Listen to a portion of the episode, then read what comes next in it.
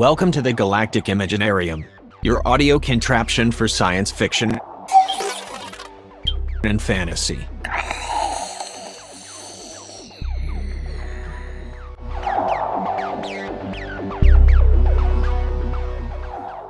Bună seara! Bine ați venit la o nouă întâlnire a clubului de Science Fiction și Fantasy Galaxia 42.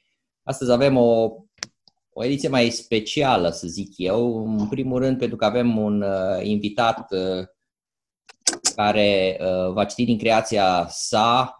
E un invitat care, evident, nu este din club din moment ce e invitat, deci e vorba de Andrei Ursu, care este dramaturg și sunt foarte, suntem foarte curioși să-l auzim live pentru că uh, el ne-a dat ce va citi și a fost pus fragmentul pe pagina clubului unde poate fi descărcat dacă se dorește.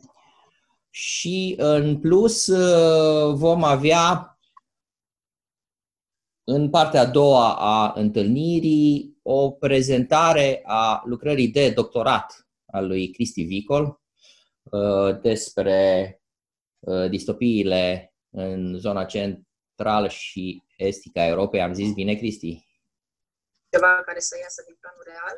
Aproximativ, aproximativ. Ne va edifica el despre ce e vorba. Și vom începe astăzi uh, cu, uh, la rândul ei, o prezentare a subsemnatului despre o zonă a science fiction și a fantasy-ului mai puțin cunoscută sau aproape necunoscută uh, în România și, în general, în zona vestică a Europei și în zona Americii, care, sunt, care este leagănul science fiction. Este vorba de, de science fiction și fantasy din Iran, Lipsa de informație e determinată de...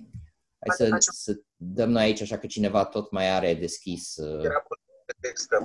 un mult. Așa. Uh, era vorba, e, e vorba de o ignorare care să zicem că ar putea avea baze politice, ținând cont de tensiunile politice dintre vestul uh, și estul, între cele două Uh, extreme, deci dintre vestul Europei, poate mai puțin, dar uh, Statele Unite și uh, regimul politic din Iran. Dar întotdeauna am, am militat eu personal pentru a face cunoscut SF-ul din alte zone, chiar dacă sunt, să zic așa, cu ghilimele de rigoare, cu probleme, pentru că e important să cunoaștem ce se întâmplă pe alte meridiane și geografice și culturale. Și o să fac un uh, share la screen și ca să nu mai pierdem uh, vremea, hai să vedem dacă ăsta, ăsta ar trebui să scrie, să fie. Acum suntem pe IMDB, dar uh, vom fi imediat pe... Ok. Suntem pe uh, site-ul Societății de uh, Literatură Speculativă sau Asociației de Literatură Speculativă din Iran, care este uh, de fapt transformarea societății de science fiction și fantasy iraniană, care s-a întâmplat acum vreo șapte ani, s-a transformat în uh, uh, această societate a literaturii speculative, unde intră science fiction-ul, fantasy-ul, fantasticul și literatura horror. Uh, o să vă arăt un pic site-ul. El este în uh, limb, în uh, farsi, pentru cred că asta e limba din Persia, că așa arată în original site-ul, dar dacă aveți Chrome, în momentul în care deschideți cu uh, Chrome, în partea de sus, în dreapta aici, dacă vedeți, este un buton care zice uh, Google Translate și se poate, trans, uh, se poate uh, traduce pagina. Și acum am pus pe engleză și vedem un pic uh, despre ce e vorba. Uh, deci o să vedeți că ei sunt foarte la curent cu tot ce înseamnă uh, literatură, jocuri video, filme din uh, zona americană și peste europeană poate mai puțin, dar zona americană. Trebuie să ținem seama de particularitatea specială a faptului că în Inan nu există legea copyright-ului, deci la ei poate, se poate traduce orice fără niciun fel de uh, problemă sau cel puțin nu se aplică pe zona asta. Și uh, veți vedea inclusiv, uite aici pe Ursula K. Le Guin sau Le Guin sau cum se pronunță întotdeauna, am avut dificultăți în uh, a-i pronunța numele. Și uh, vedeți și despre Wordcraft în dreapta jos, uh, uh, despre uh, serialele din zona Star Trek, deci ei sunt foarte bine ancorați. Pe lângă producția lor de literatură, să zic, uite și un articol despre Netflix, da? Deci ei sunt foarte bine ancorați în, în zona asta clasică, să zic, a, a SF-ului. O să, acestea sunt, să zic, sunt uh, titluri mai importante. Dacă te uiți în partea de sus, vezi, uh, poți să vezi știri. Hai să vedem ce e ele aici la știri. Evident, uh, uite, s-a și tradus automat, nu mai trebuie să apezi pe buton. Uh, uite, știri despre uh, Doctor Strange, astea sunt niște chestii mai vechi. Site-ul e, uh, uh, nu știu cât de bine updatat, dar cred că așa. Ce e interesant aici, la stories, putem să mergem la science fiction și dăm, vedeți, este, vă arăt încă o dată, fantasy, science fiction și horror, da? Și aici sunt uh, atât, uh, deci este titlul, autorul, uh, traducătorul și o imagine legată de uh, respectiva uh, proză. Și dacă Uh, te uiți, o să vezi uh, autori uh, locali, cum ar veni din Iran, dar sunt și proze care sunt traduse. Și o să revenim pentru că, de fapt, ăsta este numai, să zic așa, site-ul asociației. Hai să vedem unde este. Așa. Pentru că, de fapt, lucrurile sunt mult mai interesante dacă, uh, pentru că publicația lor se numește Amazing Stories. Interesant uh, nume, nu?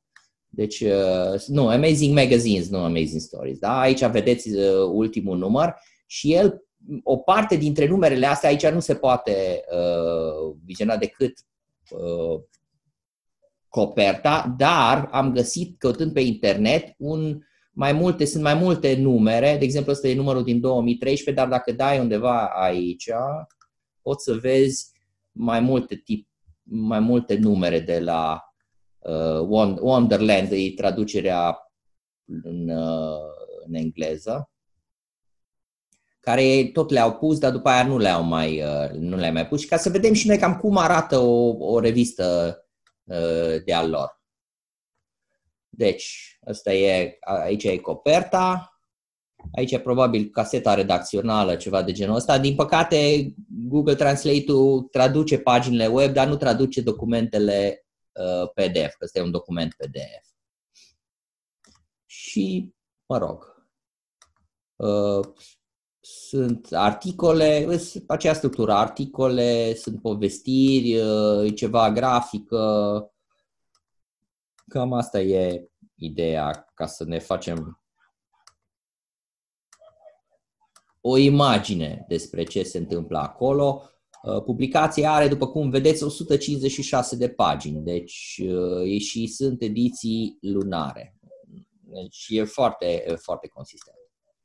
Atât am vrut eu să vă spun. Eu am intrat în contact cu uh, o, un manager de editură Uh, din Iran și care este o doamnă și care uh, a fost a acceptat ca să uh, răspundă la interviul acela standard pe care îl avem noi la SFF Panorama, deci este rubrica mea din Galaxia 42 în engleză și în română, deci primim răspunsurile la acele întrebări despre starea science fiction-ului și fantasy-ului din fiecare țară în parte unde găsesc persoane care sunt dispuse să răspundă la acest interviu și ei vorbesc despre situația editorială, despre uh, autori, despre graficieni, despre cluburile lor, asociații, convenții și așa mai departe. Deci, practic, este lumea science fiction și fantasy din țara respectivă. Și acum, până acum avem, cred că, nouă panoramice din acestea și uh, o să mai primim mai sunt încă vreo 4 sau 5 în, uh, uh, în așteptare și avem inclusiv din Iran și atunci o să cunoaștem un pic mai bine și atunci o să pot probabil să fac o ediție, dacă aș dori să fac o ediție de upgrade la aceste informații să căutăm, pentru că știu că există o editură care scoate nu numai cărți, dar și o revistă, deci pe domeniul ăsta science fiction, fantasy și horror și ei trăiesc din asta. Dar am înțeles că e destul de dificil să intri în contact cu această editură, o să mai o să mai fac uh, eforturi. Ok, aici se încheie prezentarea mea uh, și o să trecem la partea a doua a întâlnirii noastre și uh, o să îl invit pe Cristi Vicol ca să ne povestească despre lucrarea lui de diplomă.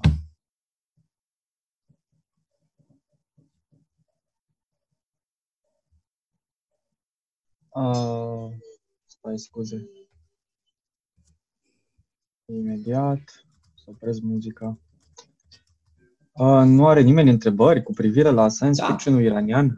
Chiar dacă Poate sunt posibilitatea întrebări... prin care adresează problematica islamului astăzi în lume și uh, faptul că țările din țările din Orientul Mijlociu sunt, hei, scuze, Vezi, sunt, nu, uh, nu de acord cu ce spui cunoscute pe cel mai prost nivel al drept, respectării drepturilor omului din lume. Nu, nu adresă SF-ul iranian chestiile astea. Uh, nu, nu, aici, aici, din păcate, va trebui să te combat exact cum uh, am combătut uh, și poziția, uh, mă rog, legată de SF-ul chinez, a fost ridicată aceeași problemă. Creatorul și uh, regimul din țara în care creează, din punctul meu de vedere, uh, poate să aibă și poate să nu aibă uh, legătură. Este o preconcepție să pui la pachet uh, regimul statului islamic care se află în Iran și toți creatorii de science fiction, fantasy și așa mai departe. Nu zic că nu sunt și unii și alții, dar poți să acuzi sau poți mai... Hai să nu zicem să acuzi, poți să uh, să faci o judecată de valoare în momentul în care cunoști. Dacă tu cunoști mai mult decât mine, care nu am cunoscut până acum nimica și de-abia am ajuns să uh, găsesc două linkuri și să găsesc prin intermediul uh, unei persoane din uh, Egipt, dacă tu cunoști mai bine decât atâta, poate poți să ne dai detalii în ce măsură e adevărat ce spui tu, că e, eu știu, autorii de science fiction propovăduiesc, eu știu, doctrina islamică și așa mai departe. Aia, n-am zis că o pro- propovăduiesc. Mă, mă gândeam doar că, de fapt, întrebarea era dacă o fac sau vor să o facă și nu sunt lăsați sau pur și simplu nu o fac. Uh, eu ce pot să spun legat de Iran, și aici pot să spun pentru că cunosc, este uh, starea producției de film scurt din Iran. Deci la festivalul de film uh,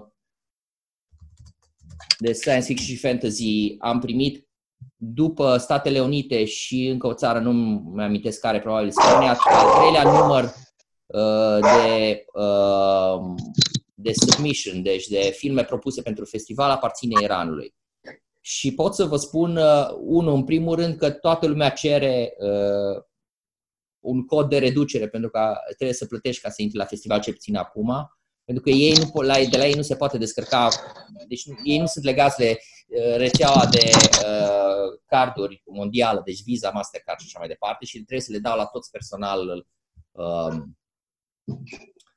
uh, trebuie să le dau un cod de reducere și pot să spun că din zeci de filme am, pe care le-am primit, cred că sunt două sau trei maxim care au, să zic, un atac. Am primit un film care poate fi considerat un atac la lumea vestică și la uh, creștinism și așa mai departe. Dar în rest, problematica este super ok. Multe dintre filme sunt uh, uh, achesează la valorile culturale vestice. De exemplu, avem un film care este extrem de bun și uh, o să-l promovez ca să intre în finala de cele cinci filme fantasy, pentru că este un film uh, din zona fantasy fantastic și care, după părerea mea, o să câștige uh, trofeul. Eu asta o să, o să încerc să fac lobby ca să câștige uh, trofeul de fantasy. Deci, din punctul ăsta de vedere, la zona de firme pe care o cunosc prin prisma asta, pot să spun că te înșeli amarnic. Deci nu există uh, o majoritate a creatorilor care să, uh, eu știu, pușuie sau cum să zic, să propovăduiască valorile islamului sau valorile de stat sau whatever, ce cum vrei tu uh, în, uh, în domeniul filmului scurt, de artă sau mă, science fiction și fantasy. Deci, eu bănuiesc că aceeași situație există și în zona, uh, zona creației literale și de aia vreau să intru în contact cu ei, să văd, să primesc, să cer niște texte scrise în engleză, pentru că, de exemplu, uh, doamna asta cu care am intrat în contact și a fost de acord să uh, facă panoramicul iranian este doctor în litere la catedra de uh, limbă engleză de la o facultate din Isfahan.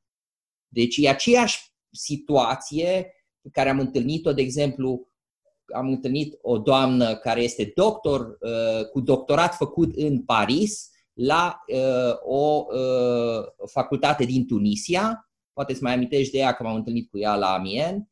Și la fel am o cunoștință în Algeria, care tot așa este uh, persoană universitară și trebuie să-ți dau textele lui, adică să-ți dau contul lui de, uh, de Facebook și să dai acolo, să citești postările lui referitoare la situația de azi și așa mai departe și o să schimbi uh, uh, părerea. Deci lucrurile trebuie văzute nuanțat. Nuanțat, cum nu toți creatorii din timpul comunismului l-au prea mărit pe Ceaușescu și comunismul și așa mai departe, cum am avut literatură dizidentă și am avut o literatură normală, care nu era nici dizidentă, nici uh, pro-regim comunist și așa mai departe, exact aceeași situație uh, sunt sigur că există în, uh, în zonele astea care sunt, să zic, nu problematice, deosebite, da. Eu vreau să fac observație, dar tu ai omis o informație pe care mi-ai dat-o înainte de a începe. Da. Și anume că uh, această revistă din uh, Iran reușește să, să, să trăiască din uh, câștigurile okay. pe care... Așa e, nu e revista asta, cred că este altă revistă, este un grup editorial care scoate cărți și scoate reviste și mhm. grupul mm-hmm. acela, adică acolo sunt niște persoane care sunt în editura respectivă, care trăiesc din chestia asta. Și eu am aflat, deci nu știu, nu e verificată informația, e, informația este verificată de la niște Uh, contacte de ale mele care sunt din uh, Egipt, da? Uh, și care mi-au făcut legătură cu această doamnă și care le-am spus, ok, dacă când mi-a spus de editura asta și de oamenii ăștia care trăiesc din SF, am zis, ok, făm legătura cu, cu persoana respectivă. A, zice, e greu de contactat, uh, uite, îți dau uh, uh, o altă, o altă adresă, e o doamnă care e mult mai deschisă, vorbește cu ea și poate ea poate să te pună în contact. Acum suntem în prima fază și dânsa a fost foarte directă și pozitivă și a zis că îmi trimite panoramicul uh, iranian și după ce o să o publicăm, bineînțeles că o să încerc să uh, intru mai în, în legătură și poate ne trimite și ceva texte și poate ne face legătura și cu acest grup editorial. Și am înțeles că ei vând la nivel de mii de exemplare din fiecare titlu, ceea ce pentru România este un vis să vinzi din fiecare titlu de science fiction sau fantasy mii de exemplare. Sigur că probabil și la, uh, pentru că o situație uh, similară și interesantă, uh, am citit un articol uh, acum vreo două săptămâni, se întâmplă în Rusia, dar este o literatură naționalist, uh, cu, deci cu tente naționaliste spre, uh, uh, ea se ocupă cu un viitor în care, uh, în science fiction, în care Rusia este o putere militaristă, cu capabilități și whatever, era un uh, uh, un studiu a unui cercetător rus, dar care uh, este rezident, sau mai bine zis, e, uh, e, nu era profesor, probabil ceva conferențial sau șef de lucrări la o, uh, dacă mi amintesc bine, la o facultate din Belgia și era uh, uh, specializat pe, pe literatura sovietică contemporană. Și se ocupa și de chestia asta cu uh, SF-ul ăsta militarist uh, care se vinde bine în Rusia. Acum, și spunea el că este determinat de nostalgia asta după puterea sovietică și așa mai departe. E un studiu foarte interesant. Îmi pare rău că nu am făcut uh, link-ul să-l, uh, să dau uh, link dar era foarte, foarte, foarte fain. Uite, da. data trecută la Prospect Art a fost o traducătoare foarte bună din limba engleză, dar și română în Rusia. Traducătoare Natalia, care l-a tradus pe Flavius Ardelean în rusă. Ea ne-a dat niște cifre foarte bune despre tirajele din Rusia. Și uh, trebuie spus că ai, ai dreptate, există o literatură distopică imperialistă, uh, dar este o nișă, o nișă printre alte nișe, deci nu e o, o tendință a science fiction-ului rusesc. Uh, uh, de fapt, pe piața rusească se manifestă aceeași tendință ca pe piața românească și cea uh, europeană, adică se merge foarte mult pe fantasy. Pe piața rusă se merg, merge pe fantasy, într-adevăr, cum ai spus tu foarte bine, inspirat din mitologia și din obiceiurile lor rusești. Pentru că există un, o mișcare, uh, na, nu, nu cred că pot să spună naționalistă, uh, cumva care dorește un pic să, să mai respingă din traduceri, pentru că traducerile și în Rusia, ca și pe piața românească, au sufocat piața au, au dus-o cumva într-o margine în care rușii nu se mai regăsesc, așa cum nici noi nu ne mai regăsim în, de multe ori în literatura românească, pentru că suntem sufocați de traduceri. Apropo de tiraje, gândește-te că piața rusă e de 80 de ori mai mare decât a noastră. Și ei au tiraje medii de 1500-2000. E bine, dacă la noi tirajul medii de 300, dacă înmulțești cu 800, îți vine 24.000 tiraj mediu în Rusia.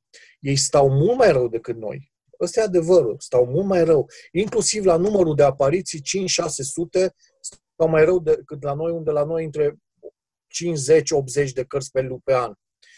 Dar, dar, sigur, pentru o editură care, care scoate 2000 de exemplare și-a scos tiparul, își poate plăti autorul, pentru că, până la urmă, costurile de fabricație sunt aceleași și la noi și la ei. Ori la noi scoate o editură, scoate 300 maxim într-un an sau doi, la ei 2000, ceea ce deja se simte și dacă editura respectivă scoate câteva titluri, o duc mai bine. Dar asta e datorită mărimii, nu datorită unei alte calități. Daniel, de unde ai scos 24 de mii tiraj? Că înmulțind uh, populația României de 7-8 ori, ajunge la 2400, nu?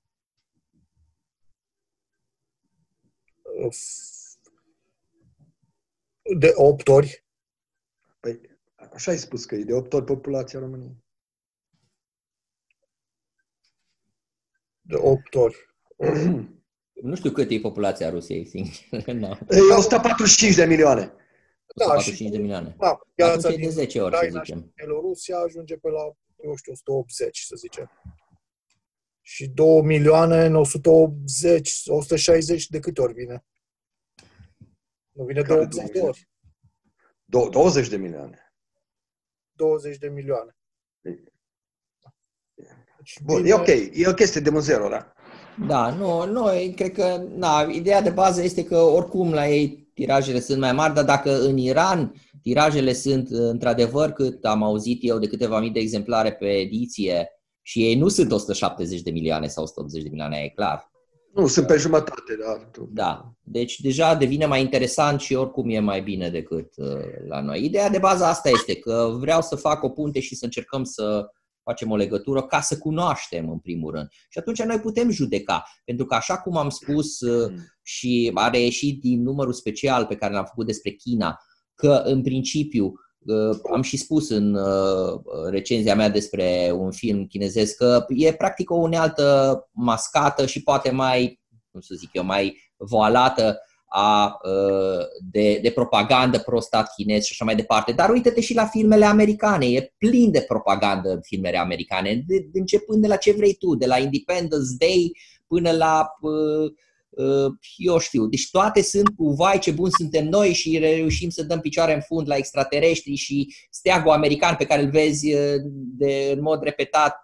Deci propaganda este peste tot. Tot ce înseamnă uh, stat care vrea să ajungă uh, sau este la nivel de uh, conducere sau de, eu știu, vârf de lance la nivel mondial, face chestia asta. Uh, propaganda n-a fost uh, uh inventată de uh, Păi da, dar una e să facă propagandă un regim uh, criminal și alta totuși un regim democratic. Nu, da, eu vorbeam de ideea, alta era ideea. Ideea este, hai să vedem ce se, uh, ce se produce acolo în materie de literatură science fiction și fantasy și după aia putem să judecăm. E greșit să judecăm înainte și să facem niște paralele fără să avem uh, uh, niciun fel de, eu știu, proze sau filme ca să... La nivel de film, v-am spus, deci lucrurile sunt foarte clare, sunt uh, uh, absolut realiste, pentru că am vorba aia, este festival de film science fiction și fantasy, am primit uh, uh, propuneri pentru festival și pot să vă spun foarte clar cu cifre care este tendința. O să vedem și la science fiction, la literatură. Eu sunt de acord cu ce spunea Alexandru Maniu în ultimul, ultima intervenție a lui pe chat, că se pare că fenomenul în uh, Iran este o, o evadare din uh, sistemul ăsta lor politic și religios Uh, și de are și poate unii reușesc să trăiască în asta pentru că are succes, așa cum și în România s-a întâmplat pe timpul uh, regimului comunist. Da, da. Eu zic să, uh, să ne oprim la, uh, pentru că am înțeles că invitatul nostru are mult de lucru și să nu prelungim prea mult discuția, eventual putem să continuăm discuția dacă vreți după uh, lectura din Andrei Ursu. O să îl rog pe, pe Cristi Vicol să treacă la uh, partea lui din program și să ne povestească despre lucrarea lui de doctorat. Cristi Vicol? Da, ok. Înainte, vreau să zic că nu vreau să rănesc discuția asta, trebuie să specific de la început că eu sunt islamofob. Uh, na. Și uh, cumva simt nevoia să dau cu piciorul în toată treaba aia. În fine, uh, da, o să fiu foarte scurt, nu, nu vreau să mă lungesc prea tare, uh, pentru că nu e neapărat un subiect pe atât de interesant pe cât ar părea din, din, din descriere. Uh, subiectul meu de cercetare la doctorat este uh, un un anumit tip de literatură despre care cercetătorii din uh, și literații din zona de cercetare, pe care o să vă o explic imediat, consideră că este uh, cumva specifică și specifică doar acestei zone datorită unor factori uh, care au, uh, și nu numai literatura, ci și o altă parte a culturii, alte, alte nișe din cultură, uh, este specifică doar zonei acestea pentru că anumite evenimente uh, și anumit tip de raportare la propria identitate a acestor locuitori a modelat felul în care oamenii ăștia văd lumea. Uh, zona de cercetare fiind firește Europa Centrală. Europa Centrală este un concept foarte vag și oricât au încercat oameni de renume deja să, să găsească o definiție, să găsească o geografie, ea rămâne totuși deocamdată vagă, pentru că există mai multe criterii după care se poate trasa, se pot trasa granițele acestei, acestei regiuni.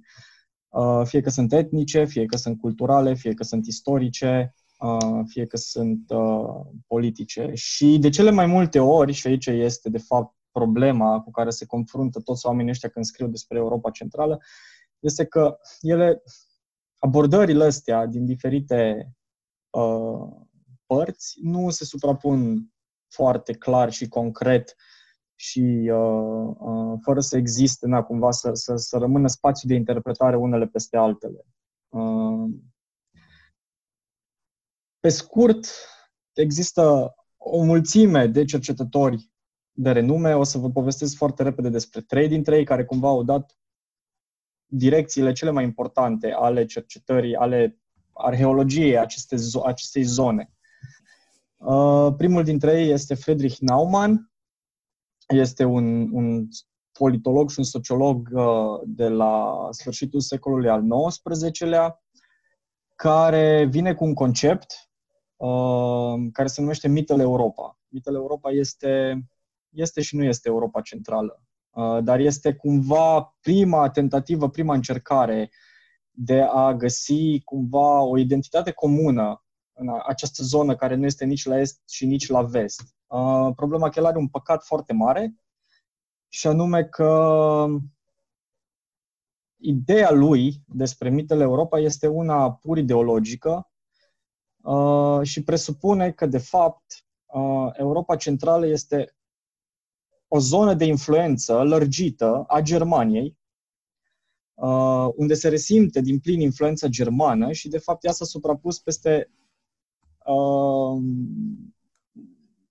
evenimentele care au dus la unirea Germaniei în 1871 uh, și care, de fapt, vorbeau despre Lebensraum. Despre asta era vorba. Era în jurul acestui nou stat german uh, nevoia de lărgire a unor granițe în spațiul imediat, mai ales în spațiul slav, uh, și integrarea lui în, în, acest, uh, în această zonă, în acest, în acest stat, care firește că ideologic funcționa din punctul ăsta de vedere, numai că nu funcționa etnic. Ce înseamnă să fii german, ce înseamnă să fii german? Atunci, nimeni nu știa foarte clar uh, ce înseamnă germanismul, uh, ce face, cum rămâne cu slavii, slavii care nu aveau cumva uh, erau mai apropiați o parte din ei de Moscova decât de, sau, de Petersburg decât de Berlin sau de, de, de Viena.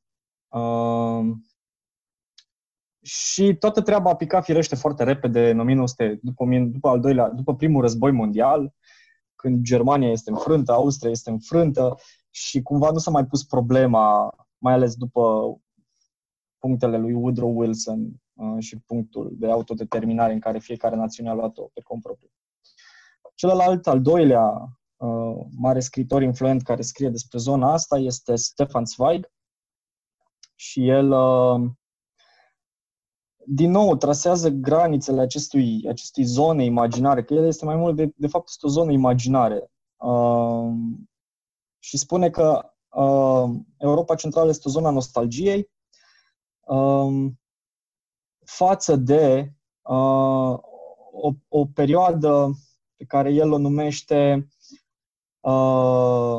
e lumea de ieri, așa îi spune. E o lume statornică, uh, însemnând că exista, de fapt, tot, el, el privește totul în, în, într-o relație centru-periferie. Centrul fiind Viena, periferia fiind celelalte regiuni ale Imperiului Austro-Ungar, unde uh, nu se întâmpla nimic semnificativ în viețile oamenilor, uh, unde uh, rânduiala propusă de Viena și de birocrația vieneză funcționase secole, uh, în mare parte drepturile oamenilor, drepturile etniilor erau respectate, Uh, și avea o reprezentativitate, zice el.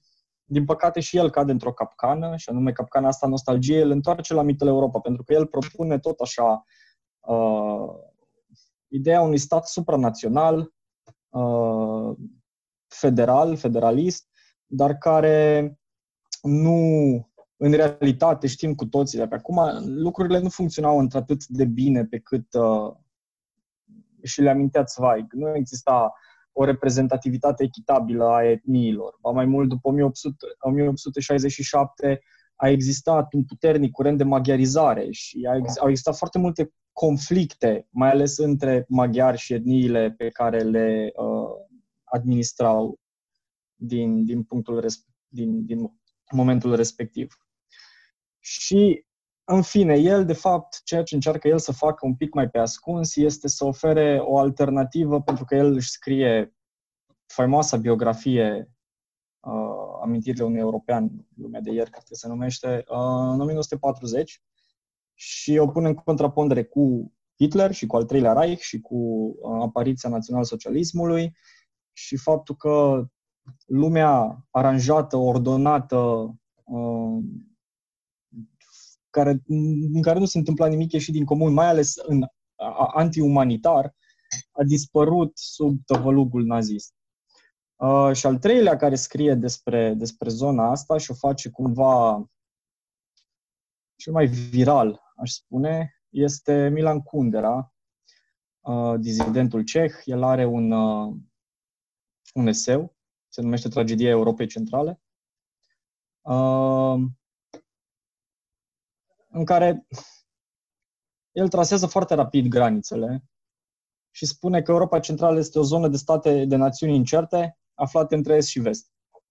Uh, și care aparțin de uh, romanitatea uh, occidentală. El se referă firește la Cehia, la Ungaria și la Polonia, care au avut de suferit de pe urma Germaniei și a Rusiei. Asta este, este un recurs la alteritate și anume Europa Centrală este acea zonă în care au trecut uh, imperiile astea ale secolului 20, uh, ultranaționaliste, uh, ultra-ideologice, uh, și care, și aici vine Ceslav Miloș cu o, o, o completare, uh, și anume au, au creat uh,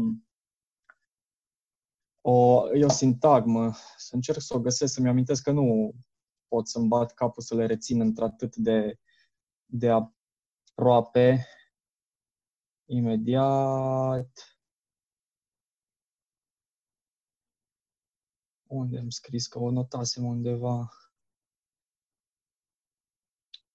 Scuze.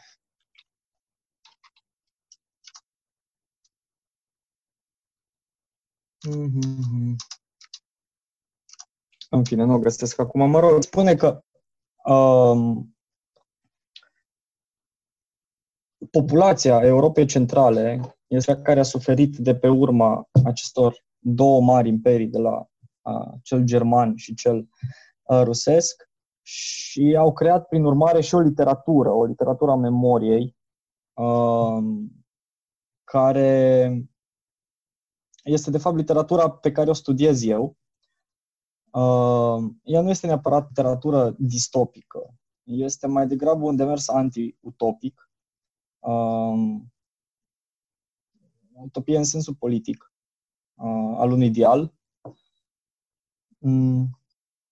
Și uh, se presupune, sau oamenii ăștia presupun că trecerea asta, marile drame, marile traume prin care trec țările Europei Centrale, fie că e România, fie că e Ungaria, fie că e Polonia, fie că e Cehia sau Slovacia, uh, au, au creat exact acest tip de literatură, se numește literatura refuzului, uh, prin care oamenii ce au făcut, scritorii ce au făcut, au uh, adresat marile promisiuni politice, sociale, uh, culturale, Uh, chiar și uh, cele sexuale, uh, ce veneau ca niște promisiuni de pentru o lume mai bună, pentru o lume mai echitabilă și uh, spuneau că așa ceva nu există, nu se poate. Uh, o să vă dau exemple concrete și după aia în termin ca să, să, să înțelegeți cel mai bine. De exemplu, Carinti Frigeș, un scritor maghiar de la începutul secolului 20, are un roman, uh, de fapt sunt două novele puse cap la cap, uh, despre, sunt călătorile, a cincea și a șasea călătorie a lui uh, Gulliver. Și de ce? Pentru că mai există o caracteristică a acestor scritori, se folosesc foarte des de satiră, nimic nu este cu adevărat, nu este scris pe un ton neapărat serios, deși subiectele pe care le abordează sunt serioase. Și Uh, fără a fi un mare, mare, mare misogin, acest Karin Frigeș, el uh, scrie împotriva mișcării sufragetelor și a agresivității, consideră el, a mișcării sufragetelor de la începutul secolului 20, imaginând că Gulliver ajunge într-o societate a amazoanelor subacvatică, unde uh, femeile sunt cele care conduc, iar bărbații sunt cei care sunt, sunt reduși fizic la un stadiu aproape primitiv și sunt folosiți pentru hrană și pentru uh, a, a construi mai departe în această societate. Uh, firește, pentru că e Gulliver, reușește cumva să, să, să, să se integreze în această societate și află Uh, de fapt, despre asta e vorba. Este o cercetare a acestei societăți, că nu se întâmplă neapărat nimic semnificativ, până în momentul în care uh, este deconspirat pentru că se îndrăgostește de una din aceste amazoane, sirene subacvatice și încearcă să uh, se împreuneze cu ea în moment în care toate își dau seama că el de fapt este bărbat și că nu are ce căuta în rândul lor și apoi este trimis în taberele de muncă silnică alături de, de bărbați. Uh, un alt roman interesant și cumva uh, pe, pe, aceeași, pe același tipar este uh, Krakatit, dacă l-ați citit, al lui Karl Čapek.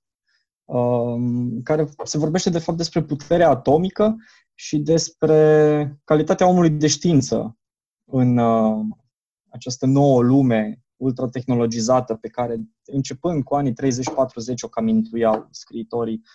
Uh, Cracatit este o substanță pe care o, o inventează un cercetător, care are puterea de a distruge, de, de, a, de a provoca distrugeri foarte, foarte mari um, și care, din momentul în care el o creează, în jurul lui încep să, să se învârtă tot soiul de personaje ciudate care încearcă să-l momească și să-l convingă prin diferite feluri, inclusiv folosindu-se de... Uh, el era un personaj așa morocănos și uh, taciturn, uh, nu avea nici calități fizice care să-l, să-l facă plăcut, uh, încearcă să-i dea bani, uh, să-l mituiască, să-l uh, îl sperie, să apeleze la femei care să-l seducă, uh, ca el să dezvăluie secretul și rețeta acestei substanțe.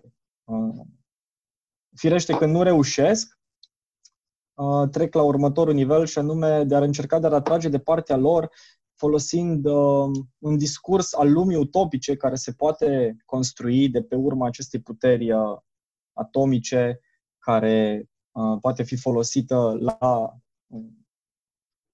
Uh, uh, alimentarea energiei în orașe, în țări și așa mai departe. Numai că toate personajele astea care se învârt în jurul lui sunt în mod evident lipsite de orice calitate alta decât una uh, meschină și uh, uh, cum să zic uh, înfometate după putere, ca să folosesc așa o metaforă uh, mai uzată. Și el înțelege uh, pe cuprinsul acestei aventuri, acestei călătorii pe care o întreprinde, că are uh, un rost. Rostul lui nu este numai acela de a inventa anumite lucruri care împing lumea înainte, ci și uh, de a avea o responsabilitate, calitatea de creator al acestor lucruri pentru o lume mai bună, dar nu una a unor promisiuni utopice, ci e una a unei lumi care da, e relativă în felul în care ea este și e, nu e nici albă, nici neagră. Ajunge așa la o împăcare cu sine, înțelegând lucrurile astea uh, și refuză până la urmă să, să ofere substanța respectivă. Uh, și, na, ca să nu mai lungesc foarte mult, poate aveți întrebări, poate nu. Uh, Ăsta este subiectul. De fapt, subiectul în sine este un joc intelectual pe care l-au cercetătorii care au scris despre zona reactivă și uh, scritorii care au încercat să tragă semnale de alarmă cu privire la orice fel de promisiune uh, care preia și incorporează cumva un, un discurs și un mesaj aparent utopic, aparent ideal al unei lumi mai bune, al unei lumi mai frumoase, al unei lumi ideale. De ce? Pentru că scritorii din zona centrală europeană și, în general, uh, oamenii care trăiesc în ungurii, cehii, polonezii și așa mai departe, sunt cei mai în măsură să o facă, spun ei. De ce? Pentru că fie că a fost proiectul austro-ungar uh, al, sau al unei, supra, unei monarhii supranaționale, fie că a fost nazismul, fie că a fost comunismul, uh, toate s-au prezentat pe sine a fi uh, proiecte pentru o lume mai bună și niciuna dintre ele nu a fost.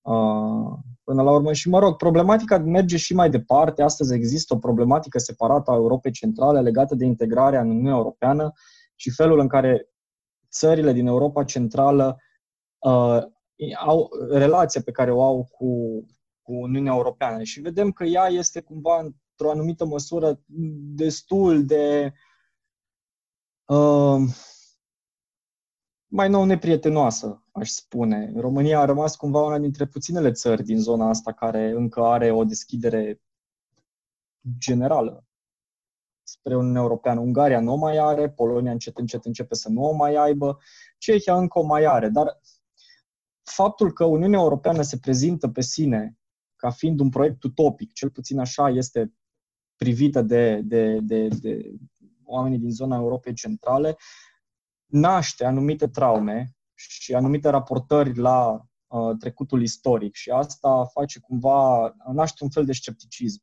care există și se vede, nu e neapărat foarte coerent, nu e neapărat foarte bine argumentat, dar el este undeva aproape într-o zonă inexplicabilă, una aproximativ genetică, și anume lipsa de încredere față de uh, proiectele de care aminteam mai devreme. Uh, cam despre e, nu e neapărat nimic deosebit de interesant, ci nici foarte, foarte uh, așa actual. Dar uh, dacă aveți întrebări, sunt, sunt gata să vă răspund. Este interesant. Este interesantă tema pe care o propui în teza de doctorat, numai sper că tu o să vii cu mai multe exemple, pentru că deci uh, un autor maghiar, un autor ceh, care autor ceh este foarte bine cunoscut și are și alte, uh, alte scrieri. Uh, el a inventat uh, robotul sau cuvântul robot, nu? Chapek. Eu nu prea am da, înțeles. așa e, în RUR, în Rossum Universal Robots.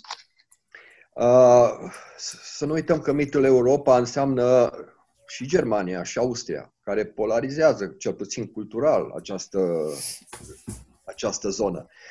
Dar tu discuți uh, din, doar din perspectiva celorlalte uh, țări, Cehia, Polonia, România, uh, cred că și Elveția intră. Nu, nu, nu, și din perspectiva, mitele Europa este din perspectivă germană și austriacă, dar mai ales germană. Este doar din perspectiva lor pentru că intelectualitatea uh, de după Revoluția de la 1848, uh, cum e Palanski, de exemplu, care este ceh și este considerat a fi tatăl uh, renașterii naționale a Cehiei, o refuză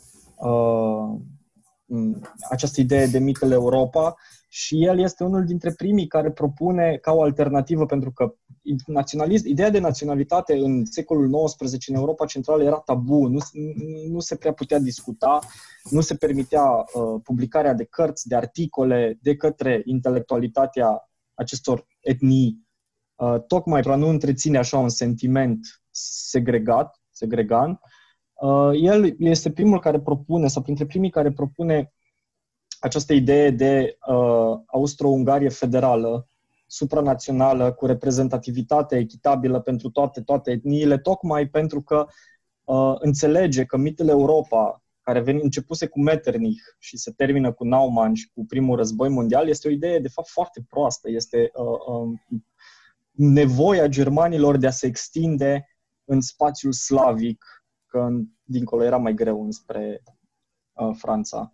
Uh, și uh, de fapt vine pe o filieră și mai veche, pentru că există uh, acest uh, inclusiv la intelectualitatea și slavă și germană din, din secolul XIX, există ideea că la un moment dat teutonii și slavii se vor lupta, se vor ciocni. Este inevitabil. Diferențele culturale sunt mult prea mari uh, și se, se creează inerent conflicte, uh, inevitabil conflicte. Și prin urmare, lucrul ăsta se va întâmpla, ceea ce s-a și întâmplat într-o oarecare măsură, presupun, mai târziu. Uh, dar asta este perspectiva germană, pe când perspectiva lui Zweig e una asta a, a, a unei lumi uh, multiculturale, în care nici în aia nu mai credem neapărat, decât și nici n-ar trebui să credem foarte mult decât în anumite regiuni în Europa, pe când perspectiva lui Kundera, că aminteam de el, este una culturală, strict culturală, și anume el propune ca de fapt din Europa Centrală să nu facă parte nici Rusia și nici Germania, cele două state uh, asupritoare, iar țările pe care el, el spune cele de romanitate occidentală, Ceslav Miloș vine și completează spunând că de fapt sunt toate țările care au avut de suferit de pe urma pactului Ribbentrop-Molotov, Uh, ar trebui să-și găsească o identitate culturală proprie, independentă de Germania, independentă de Rusia și să aibă, prin urmare, o voce proprie. Michael o face, de fapt, ca un strigă de ajutor, pentru că e prea târziu, el îl scrie în 84, eseul și spune de fapt că Occidentul este de vină pentru ceea ce s-a întâmplat, pentru că Occidentul a abandonat Europa Centrală Rusiei. Prima oară Germaniei și după aia Rusiei.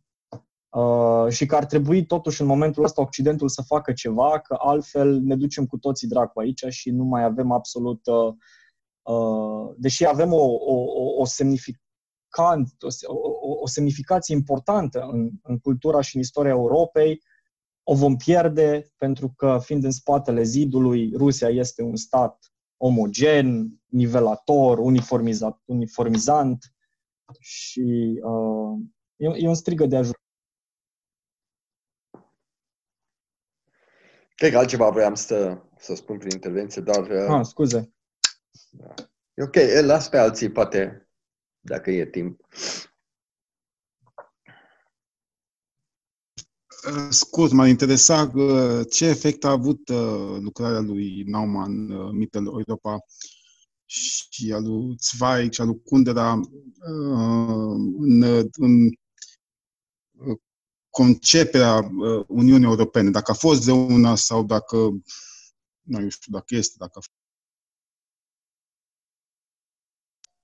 Uh, nu știu să-ți spun foarte practic. Acum, Uniunea Europeană e o chestie care nu plec din Europa Centrală, în primul rând. Dar există o problematică asemănătoare, uh, care e cumva studiată astăzi de cine mai are interes să facă chestia asta, și anume că Uniunea Europeană este exact acel tip de suprastructură uh, diversă din punct de vedere etnic, într-un spațiu restrâns, uh, care trebuie cumva să gestioneze toate problemele astea pe care le au toate țările unele cu altele și toate la un loc cu uh, Bruselul.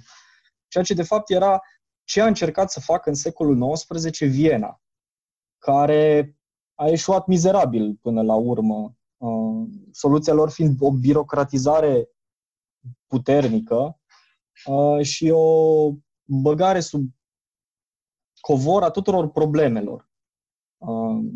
S-a văzut mai târziu că majoritatea țărilor care s-au desprins din Imperiul Austro-Ungar n-au stat foarte puțini intelectuali din țările astea au cerut sau s-au gândit sau au propus, de fapt, uh, menținerea unui imperiu austro-ungar sau unui, unui stat federal austro-ungar cu toate națiunile respective în zona, în zona asta. Toată lumea a vrut să plece și toată lumea a plecat, tocmai pentru că ideea n-a fost gestionată cum trebuie. Uh, și asta e o paralelă, presupun.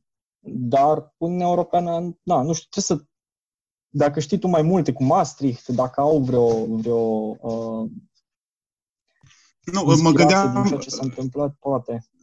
Mă, mă gândeam strict la, la, de fapt, cum ai început într-un fel să zici la uh, perpetuarea Imperiului austro un fel de perpetuarea marilor imperii uh, din Europa, această Uniune Europeană, ca și putere, uh, ca și putere pentru a preveni uh, intruziunea celor din exterior, din exteriorul Europei, mă, mă gândesc.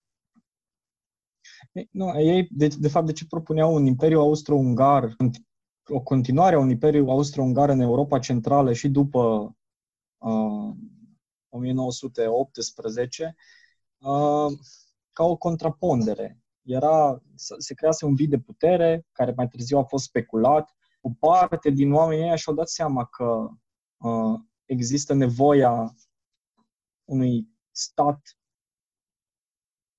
chiar dacă multinațional unit, tocmai pentru a nu crea posibilitatea fragmentării în mici stătulețe uh, care pe cont propriu nu au cum să supraviețuiască unei Germanii expansioniste sau unei Rusii expansioniste. Uh, numai că nu a fost momentul să se întâmple asta, pentru că Imperiul Austro-Ungar s-a destrămat datorită naționalismului din zonă. Pe când Europa asta, na, Uniunea Europeană încearcă să fie cumva statul ăla supranațional uh, federația asta supranațională care nu, nu încearcă să forțeze uh, pe nimeni să stea cu vecinul dacă nu vrea să o facă.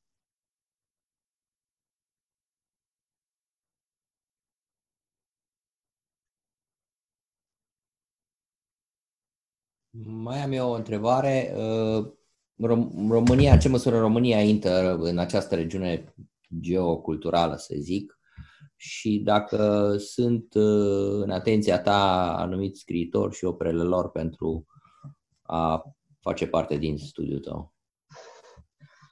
Uh, din nou, România ei intră și nu intră.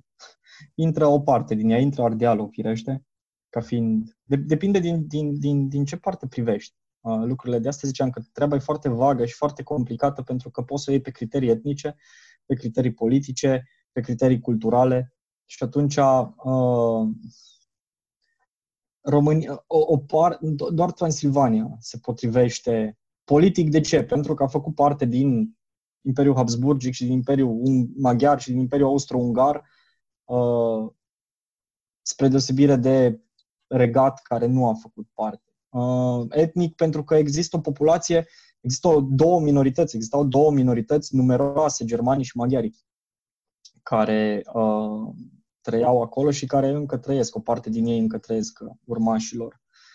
Cultural, poate atâta vreme cât, uh, cel puțin din punctul ăsta de vedere al literaturii, au existat temele de care aminteam mai devreme în literatura scrisă în ardeal. Și ea există pe, de, pe, pe alocuri. Există Baconski, care scrie împotriva comunismului, are Biserica Neagră, este un manifest anticomunist dizident pe cât s-a putut, din partea unui fost comunist, el fusese comunist.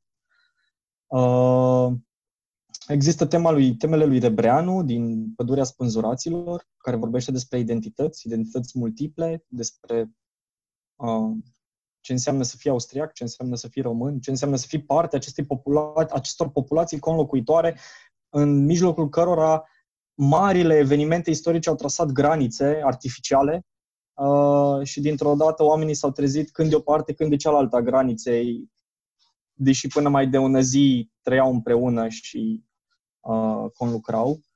Uh, mai există un scriitor maghiar, născut însă în, cred că e de la satul mare, se numește Adam Bodor. E un, e, și el scrie, are un, un, un roman manifest anticomunist, uh, se numește Zona Sinistra, Uh, el e publicat în maghiară, dar se petrece în, la granița dintre România și Ucraina, unde uh, totul capătă accente foarte onirice, uh, într-o zonă extrem de cețoasă, extrem de umedă, extrem de ploioasă, uh, în care se, se instaurează încet, încet un uh, anumit un tip de comunism prin uh, faptul că structurile politice în acel mic sătuleț uh, sunt descrise, firește, la scara acelui, acelei administrații locale, se face trimiterea către uh, felul în care comuniștii au ajuns la putere, cum au schimbat structurile puterii, uh, cum au eliminat dizidenții și așa mai departe. Uh, dar în rest nu sunt într-atât de mulți sau pe atât de mulți pe cât au maghiarii, pe cât au polonezii, pe cât au cehii, Um, și atunci, asta zic că depinde din, din, din, din ce perspectivă le, le privești. Claudio Magris spune că un italian, el are iarăși câteva uh, volume scrise despre Europa Centrală. Pentru el Europa Centrală este, sunt statele dunărene, uh, care sunt, are și o metaforă frumoasă acolo, care sunt într-o în, într-un continuu conflict, Dunărea este într-un continuu conflict cu Rinul.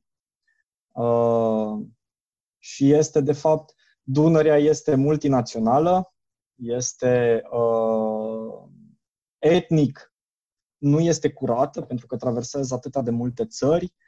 Uh, spre deosebire de Rin, care este spiritul lui Siegfried, este pur germană, este teutonică, Uh, este mult mai, chiar mai învolburată, are tot soiul de, de uh, imagini aproape poetice prin care încearcă să, să descrie geografia asta a Europei Centrale și a relației țărilor din Europa Centrală cu Germania sau cu, în special cu Germania, acolo se, se ocupă, la fel ca și Jacques Lerider, de fapt. Uh, și atunci e, e, e, e greu. În mare parte, mare, cam toată lumea vrea acces. Și aici e o chestie care e mai nouă și ține de identități și de identități multiple. Astăzi, uh, toată lumea vrea să fie în Europa Centrală ca să nu fie în Europa de Est. Uh, pe anumite considerente culturale, în, în, în mare parte. Europa Centrală presupune un alt statut, de oricare fel, spre o deosebire de Europa de Est. Europa de Est este Rusia, este, uh, înseamnă autocrație, înseamnă tranziții interminabile, înseamnă uh, uh, puseuri dictatoriale, toate lucrurile astea. Când Europa Centrală este Germania, uh, în mintea multora, uh, tipul ăsta de democrație stabilă, economie puternică și așa mai departe. Dar uh, cred că ar trebui să ne oprim aici, ca să, că deja 8 și să, să trecem la Andrei. Da. Înainte de a trece, mulțumesc mult uh, Cristi Vicol. Eventual, dacă mai aveți uh, întrebări sau rugăminți, puteți să le transmiteți lui Cristi prin e-mail. Înainte de a-i da cuvântul lui Andrei, o să vă supun atenției o unealtă uh, prin care puteți să vă abonați la uh, site-ul uh, clubului nostru. Adresa clubului nostru este club.galaxia42.ro și am introdus în dreapta de sus a paginii clubului un formular prin care dacă îți lași adresa de e-mail, vei primi de fiecare dată când apare un, un articol pe site-ul clubului, un e-mail că a apărut acel articol. În principiu, articolele noastre sunt legate uh, în marea lor majoritate sau de informarea în legătură cu viitoarele ediții, fie online și în viitorul apropiat vor fi ele numai online sau de altă natură a întâlnirilor noastre, deci pentru voi uh, ședințele online, întâlnirile online, uh, sau înregistrările acestor întâlniri. Deci, ca să Uh, fiți informați la timp și uh, fără tăgadă legat de acest subiect, puteți să mergeți la adresa clubului nostru de pe internet, să vă lăsați aici uh, adresa de e-mail și să dați click pe butonul de abonare. Și acum o să îi dau cuvântul lui Andrei Ursu, dramaturg, care ne va citi un fragment din textul său Cetățeanul K sau K sau cum cum o fi, o să ne spună el mai, mai cu siguranță, mai Așa. corect. Se aude bine? Mă auziți? Da, se aude bine. Auzim, da? Ah, ok. Bun. Deci pot să o țin așa, pe ritmul ăsta, da? Bun. Cetățeanul K se cheamă. Un uh, roman. Bine. Nu-i gata, dar... Da, citesc.